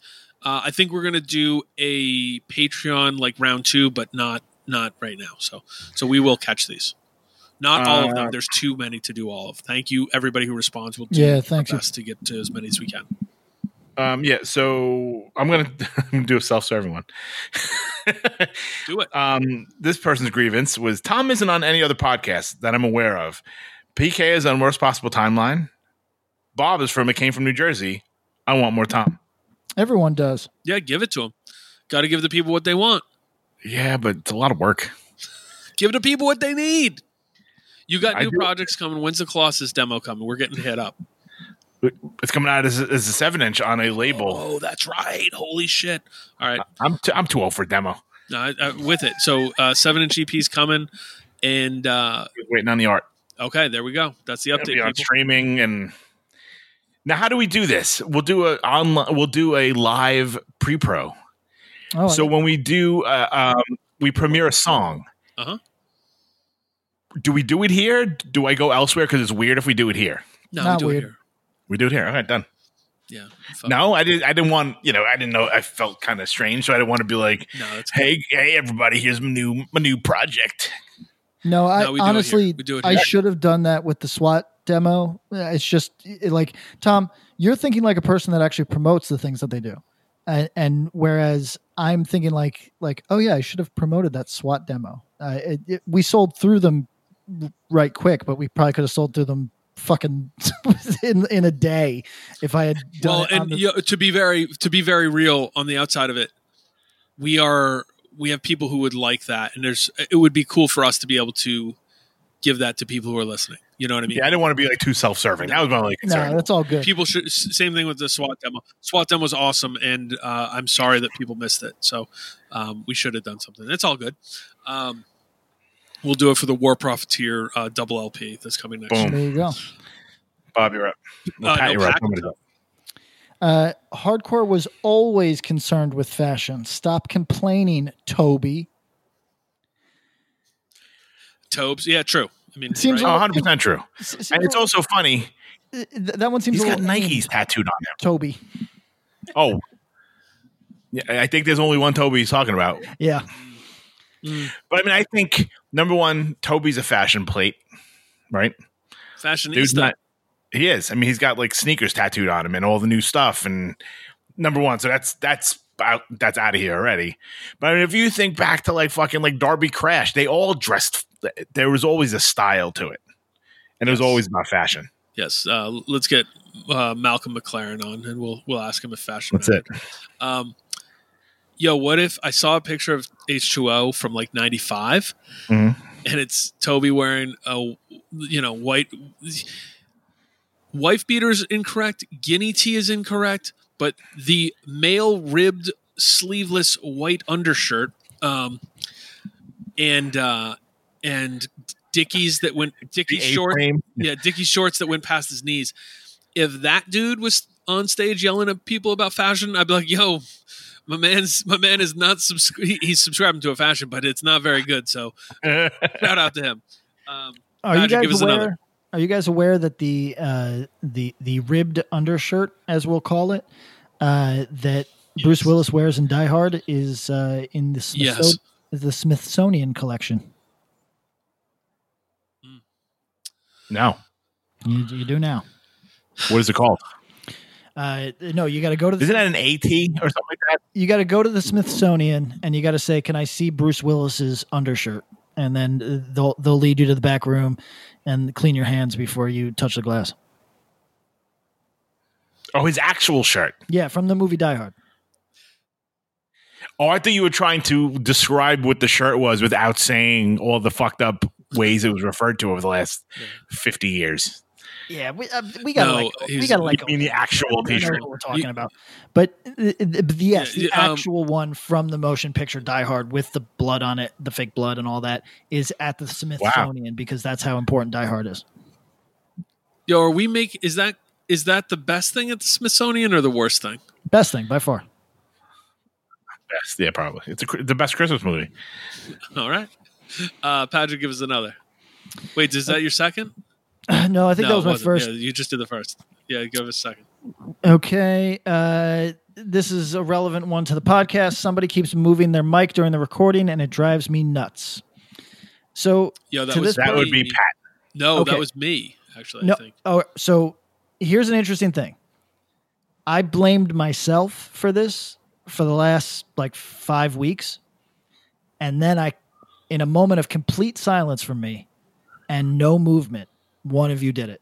So I am now. It was me. It was you. So it was me. I'll cop to it. Um, long story short, there's a the only desk in my house is a rickety old table with a metal top, kind of like a kitchen table style, that my significant other has sentimental attachment to. This table could fall down at any minute and break, but it also, if I take my microphone off, it makes noises. So I have over the last two episodes put it on top of something so it doesn't make that noise. Mm. And so uh, crisis averted, everyone. Right. We're good. I'm happy to hear it. Uh, and Mea I'll- culpa. I'll send you the I'll, I'll send you the refund tomorrow. Yeah, it's, It's in, the, in mail. the mail, bitch. A- And so here's the here's a real one, but not a real one. So we'll t- pair it with that. It's still waiting on my records from Please. My War and Dead by 23. Shout out. Uh, How? Oh, can I jump on that? Yes. Stackhouse crew had a hard that? time with mail order too. only, only inside to anyone who wasn't on the internet in 2000 to 2003. Exactly. Do you, While you while you say that, I just want to join. Um, um, someone wrote Loma Prieta dudes ripped me off and never sent me the records I ordered from them. So I'm just going to add that to your mm, mm, mm. your. All right, so uh, Then you my, when you. Yeah. my, my war was um, labeled by the guy Matt Summers from Shark Attack. Did great stuff. I think something went sideways for a minute. He was supposed to put out a Violent Minds LP and a Government Warning record. No, was it Government Warning or Direct Control? I think it was Direct Control actually. Uh, took pre-orders and then th- things went sideways. I think life went haywire, and the records didn't end up coming out with him. And I think for the most part, the pre-order money got refunded. Uh, that was almost 20 years ago. Mm, Dead by 23, that was Robbie Red Cheek's label out of Philly. Those two dudes were actually roommates at one point, which is kind of funny. Shout out to that era Philly hardcore. Um, but I think with Robbie, the Dead by 23 was a combination of not being good at mail and also he did a lot of stuff with his records uh, where they were like hand screened sometimes like multiple like a six color hand screen seven inch that was limited to 123 or something like that. So it's like okay i got a bunch of orders for these. Now it's time to make them. And that shit ain't quick when that's not the only thing you're doing in life. So uh, that was a bit of an internet meme of days gone by. Thanks for the memories. Mm. play some like sad music right now. Um, okay. I'm up. Do, do, do. This one's for Tom. Nothing in vain not being on UK Spotify. Winky face. Yeah, you know what? I just found that out and I had no idea. Hmm. Um, yeah, I mean, Get the worldwide wide rights back and get that shit up everywhere. Universal owns it Oh, Might be tough. wow. Hmm. because Trustkill shit the bed. Mm. All right. Uh, I should be able to wear a front bottom shirt to a Vane show and not get clowned. Yes. Yeah. You should. I, uh, do you get clowned? I, I, Are people clowning you for wearing that at a Vane show? Though? Yes, uh, you know, I guess it's fine. Uh, uh, you should be able to, but but like look around and see who's clowning. Is it like your friends? Is it strangers? Are strangers clowning you about a shirt you're wearing to the show? that's pretty Are they aggressive. wearing Slipknot shirts? You know what I mean? Yeah. Like where, where are we at? Yeah, because Uh, I mean, I feel most kids at a Vane show probably wouldn't know what the fuck the front bottoms were to start with. Yeah. I mean, if it's a dumb shirt, like if there's a dumb design on it, I'm not mad to be honest. Like Right. They're making fun of the shirt and not the band, you know, on it. I- I have a very old story of someone was trying to make fun of the Mongoloids t-shirts, uh, which were always really ridiculous, while at the sa- same time they were wearing a band shirt that was a shark, a punk shark on steroids, and then the band name. So uh, in conversation, I pointed this out, and they they stopped talking pretty quickly. um, okay, and my other one will be someone saying early '80s New York hardcore better than late '80s New York hardcore. Huh? Interesting. Um, oh, that's pretty tough. I don't know if that's a grievance. Uh, Yeah, I guess that- the grievance being that '80s is celebrated much, much more than early '80s. Yeah, you know, the early '80s. There's just less of it. I think there's less of it, and there was it was put out there a lot less. I don't think there's anyone who's th- there's a hand, like I'll put the Age of Quarrel over Victim in Pain, but Yes. there's no other late '80s New York record that I personally would put over Victim in Pain. Um, I would put bright side you would, yeah, and, and like I would think about um, Vanishing Point. I would think about We're Not Alone, but like to me, Victim in Pain is better than both of those. Those just records are, those are records that really resonate with me. Right. But think about like how easy is it for like a younger person to hear like Heart Attack Yeah, or all those band like Killing Time, Brightside has put out been put out six times since it was out originally. Correct. Victory put it out, and then this, um, you know, like it's been reissued out the wazoo. There's a lot of stuff from the '80s. Like the abused isn't always that easy to go find, or you know, Reagan Youth. I think people were probably freaked out by the the artwork and stuff like that. You know what I mean? There's so much stuff back then that kind of got lost to the sands of time. Yeah, I, I think it's worth being aggrieved that it's such a huge gap between the two. Sure. And that maybe early 80s New York deserves a little more love. I think I think because New York and like yo, this podcast certainly won't be accused of of not giving New York hardcore enough love. but uh, Yeah. but New York hardcore often gets talked about as one thing, whereas like Boston hardcore, well, there's the early '80s, and they talk about the X Claim and the Tang and the you know that scene, and with DC, there's the, the early Dischord stuff, then the mid era, and then later, you know, the Midwest, same deal. You have the early '80s like um, touch and go scene, and then you get into some of the more post shit. With New York, everything kind of is just New York hardcore, big, big, bold stamp. So uh, m- maybe early '80s deserves a little more shine. Here you Yes. go. All right, Patrick, you're up. Wow, that happened so fast. Um, okay, let's see what a good one is. Uh, I mean, some of them are some of them are too obvious to even read. Like, yeah, we all feel that way, my my my dude. You know. Um, Yo, yo, go ahead and just read some of the obvious ones and just you know rapid fire. All right. Well, a really obvious one is uh, ignorant beatdown only works if there's personality behind it, and then he's he gives two bands as examples that one with and one without, and yeah, I mean this is bad music. it's not good fucking music. Th- There's things about it that we, that we like. That's not the same as it being good. And if you're talking about something that's objectively not good, then there has to be some other quality about it that is uh, like kind of captivating and and and exciting for you. And for beatdown, it's there's no such thing as a perfect beatdown band. There's going to be people that hit our fucking DMs now, but there's no such thing as a perfect beatdown da- band in terms of music. Like you're not humming these songs. It's yo, does it have personality? Does it make you buy into whatever this fucking thing they're projecting is? That's like fun as fuck. So yeah, that one- that one seems obvious to me. You guys want me to just keep going fast? Okay. Yeah, go because uh, yes, agreed. Okay. Yes. Uh, merch scalpers. This is a big issue for some people, not for Patty. Don't give a shit if I don't want. If it's something too expensive, I don't buy it. Don't care.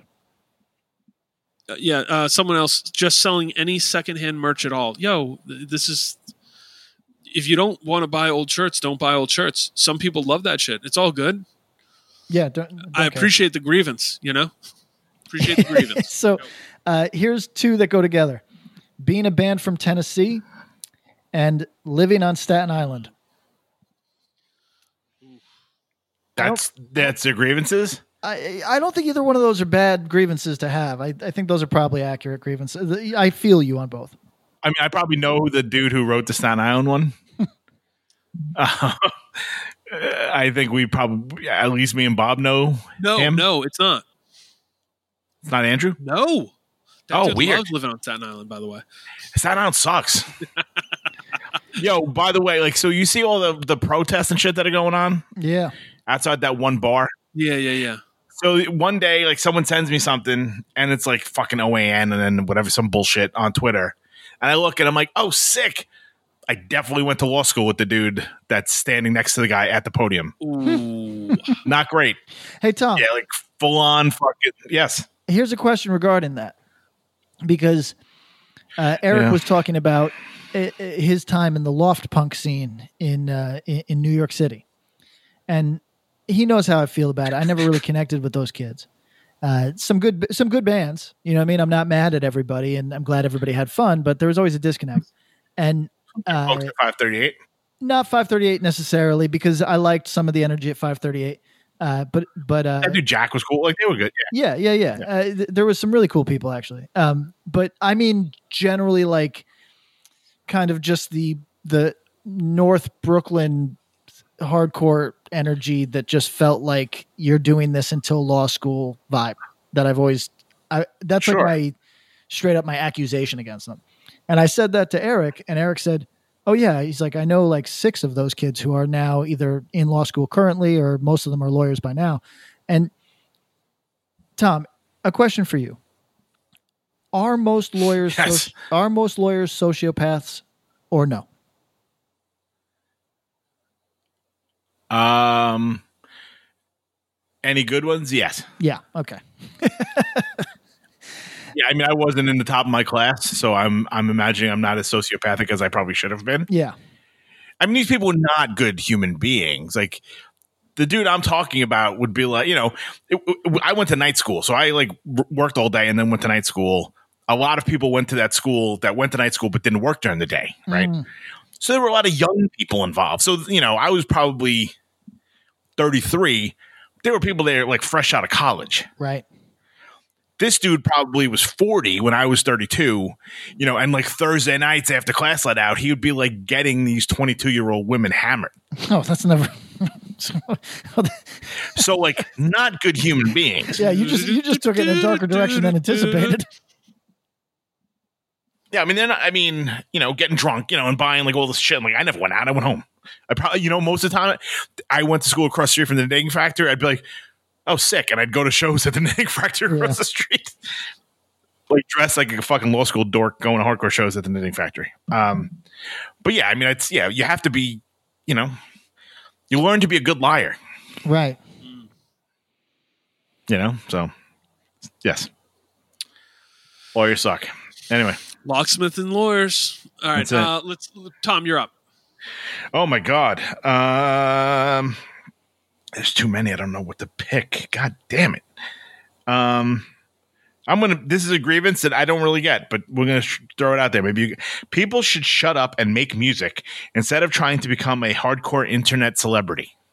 Uh, I think he's talking about Pat, but I'm not 100 percent sure. yo, I'm if he's talking about me or not, I agree. I like I I I almost got into it with a hardcore celebrity the a hardcore internet celebrity? you know, there's these like there's people that got like three thousand to six thousand followers who think that like they're doing something, and it's the equivalent of scenesters from like the '90s, like where it's like, what does this motherfucker do? Yes. And I almost got into it with one. Tom, the if you think day. hard about it, you'll think of a few. Well, you know, I, I stri- like I I stopped because I'm I'm old and and being petty online is You're like getting better. You're getting better. yeah well whatever it is I just saw the circumstance saw this person that was talking out of turn and I was like you know what you mo- you dumb motherfucker you think you're something? I'm about to shit in your fucking mouth. And then I just stopped. And and but I did have that moment where I went let me check your accolades because maybe maybe you're in some band that I just am not you know I'm not good with everybody's name or face. And again as we've always talked about you don't got to be in a band to be productive. Like God bless those of you who are just No. fucking enjoying music and also pursuing your lives good for you but like I was like is, am I supposed to know this person why has this person got a ton of followers and then I look and I'm like oh no this is just a person who uh, shoots hot takes so much that that people are with it. And I've been this person, so I'm not, you know, like like Tom said, like this person could be the person that wrote this grievance could be talking about me. So I'm not. I was only joking about that, but Yeah, it might but, be. but you know how it is, like like. But you make music. uh, uh, well, that's I would argue there that is a difference. I would argue that that that there is a difference. Yes, you're pretty. Yeah, yeah, I'm not just firing hot takes in the world. I put out something like 20 songs a year and have like a catalog Yeah. of fucking 300. So it, it's like, come on. Yeah. Like, but, you know, listen, with that in mind, let me be fair to anybody that might not feel the, uh, feel what I'm saying. If you don't like my music and you're never going to listen to it, then I'm just an asshole on the internet. And that, so, you know, it, it is what it is. I guess that's fair. yeah. So, I, I, but I will say that it is annoying to be like to have to check to because not I'm not going to get any circum eh, into any specifics, but on one occasion I put myself in a weird position because I didn't check somebody's bio, and Patrick, who is not tough at all, went looking for something without knowing who he was getting into it with, and Oh boy. and after it after it, it- this was not a dangerous person as it panned out but i leaped into a situation that i shouldn't have it could have been fucking ezak and i wasn't checking i was just like like you know fuck your mother let's go and that's stupid you know what i mean like that's stupid because That's that. That's that 160 pound energy. Right, uh, yeah, but this was this was years ago. This was legitimately stupid, and that's like I'm trying not to be that anymore. So I checked this person's shit before being like, "Oh, I'm going to act like a loon," and I couldn't find an ounce of substance to this person except that they exist on the internet. So if you spend like 12 hours on the internet a day, people might know who you are after three years. And yeah, is it annoying? Yeah, it's annoying. I feel that grievance. All right. And I got one more. Um, I wish Americans would pay more attention to European hardcore, especially UKHC. Now, I agree with that to a point. I think I think of all the European hardcore, hardcore from the UK gets the biggest um, accolades in, in in the states. You know, and certainly since Violent Reaction and like the new Arms Race. hardcore, yeah, that that stuff all got a lot of love. Like Right? I mean, Knuckle Dust. I mean, Knuckle Dust comes here stuff, yeah. often. Um, I feel like the mainland European stuff doesn't get here as much.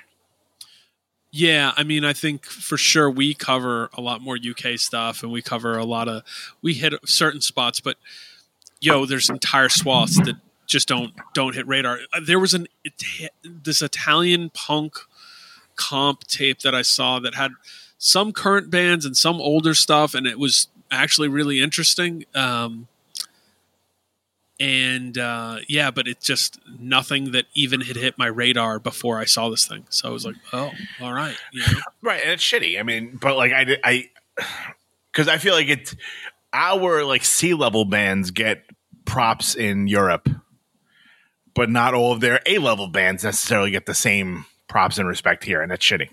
it ties into the same uh you know it's tough. We we are metro focused in the same way that like professional sports can be you know? It's like oh we're the hot cities the, where the hot teams play and it's not even always about the geo location. It can be like yo the chicago bulls in the 90s were great.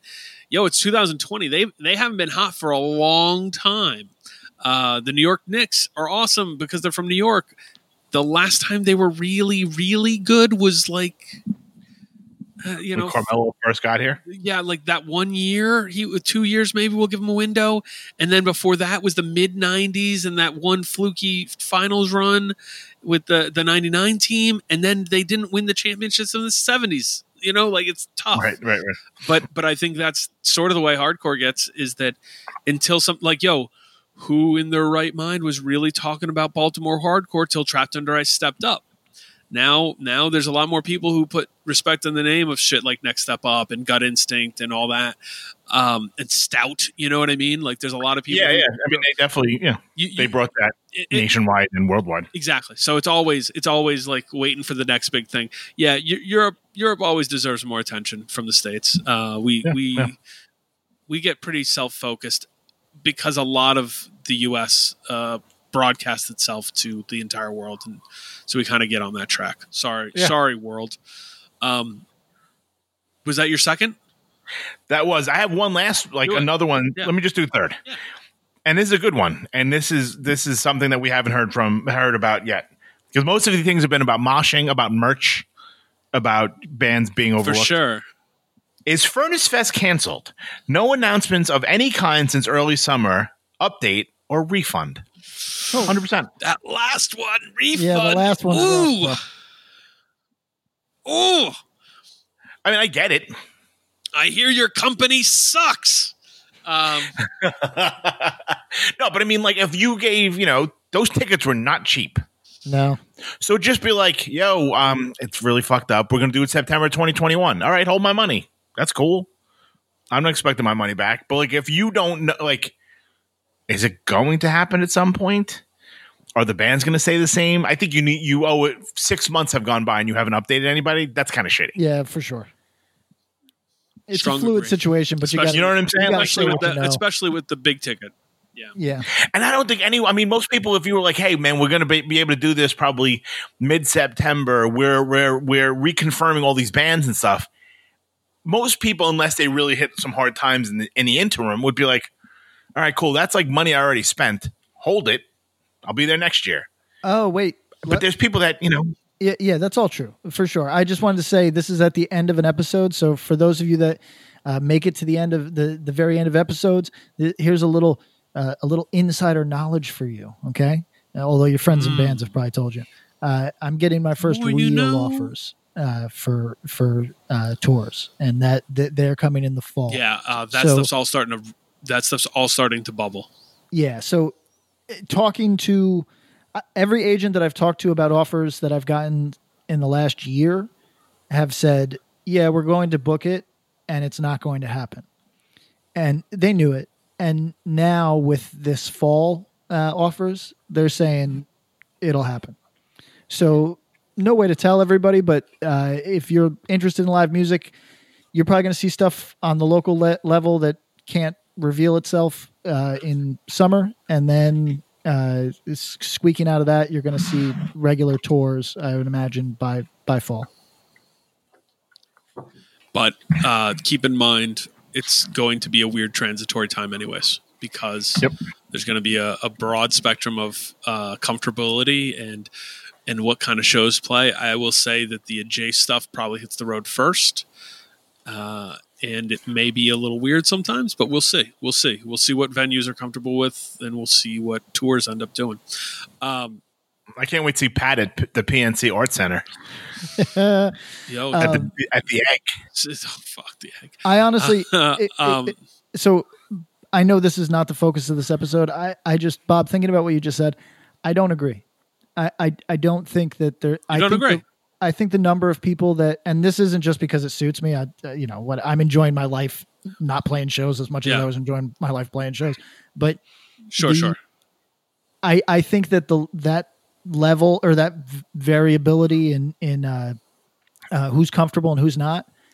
I think the truth is that many more Hmm. people are following th- the dominant thing going on, whatever that may be, and if that shifts, Sure. they will shift with it. I think the actual kind of like holdouts, the people that feel very strongly about it, is not a significant percentage of the people out there. Um, No, I don't think that. I, I think, uh, but I think there's going to be a slower. I I believe that, and from what I'm hearing and what I'm seeing is that summer f- still feels aggressive to people. yeah, that's probably true. That there's still a long time to get, uh, you know, proper um, dispersal of the vaccine um, to enough people to make it effectively, you know, render passing of it uh, minor, if not null. Uh, but summer is kind of off the table, and there's just going to be the warming in process and people returning to norms. I think there's going to be a lot of excitement too. So so don't don't get don't get me twisted here. I think there's just going to be the variability is more just do we fall on full excitement where people rush out to go to things? Maybe. Or is there a slow weaning process where maybe the institutions in different places are different as we're seeing now? Because, you know, in most of the country, football teams can play in their home stadium, except in California, where uh, Santa Clara, the 49ers have to go to Arizona and play their home games right now.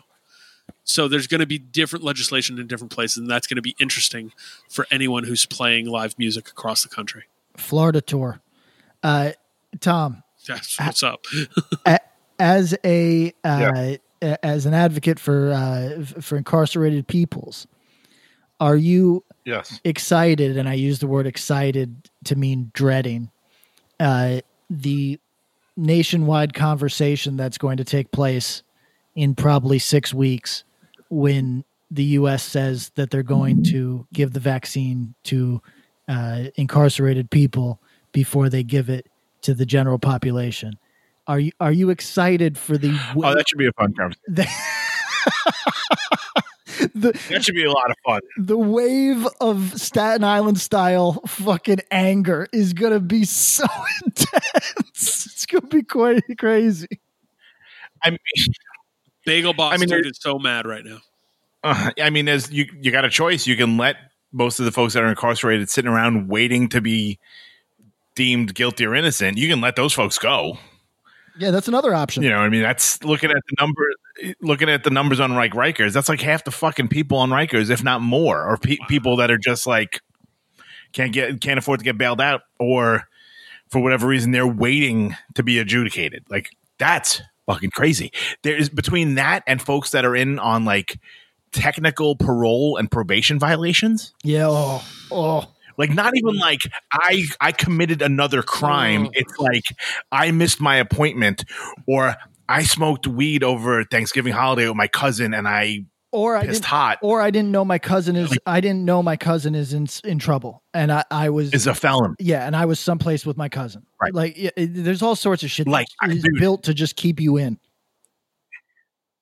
Right. I mean, no exaggeration. At this point, it's like, and at this point, like the folks that I work with almost predominantly make up about half of the population of Rikers Island. Mm.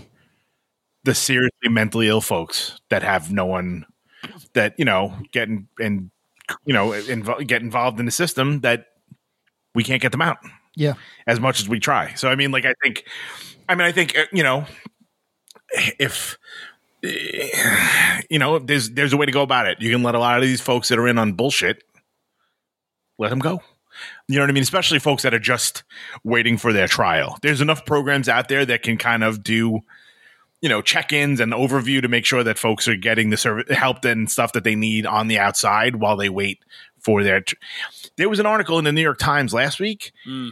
I think it was in Manhattan. I don't know if it was all five boroughs, but it was, or it might have been just Manhattan. There have been nine trials since March. Nine. Yo, So we're, we're that like means so many people month-ish. sitting around. Holy fuck! Yeah. Right. Yep. So I mean, you know, it just the system is so fucked.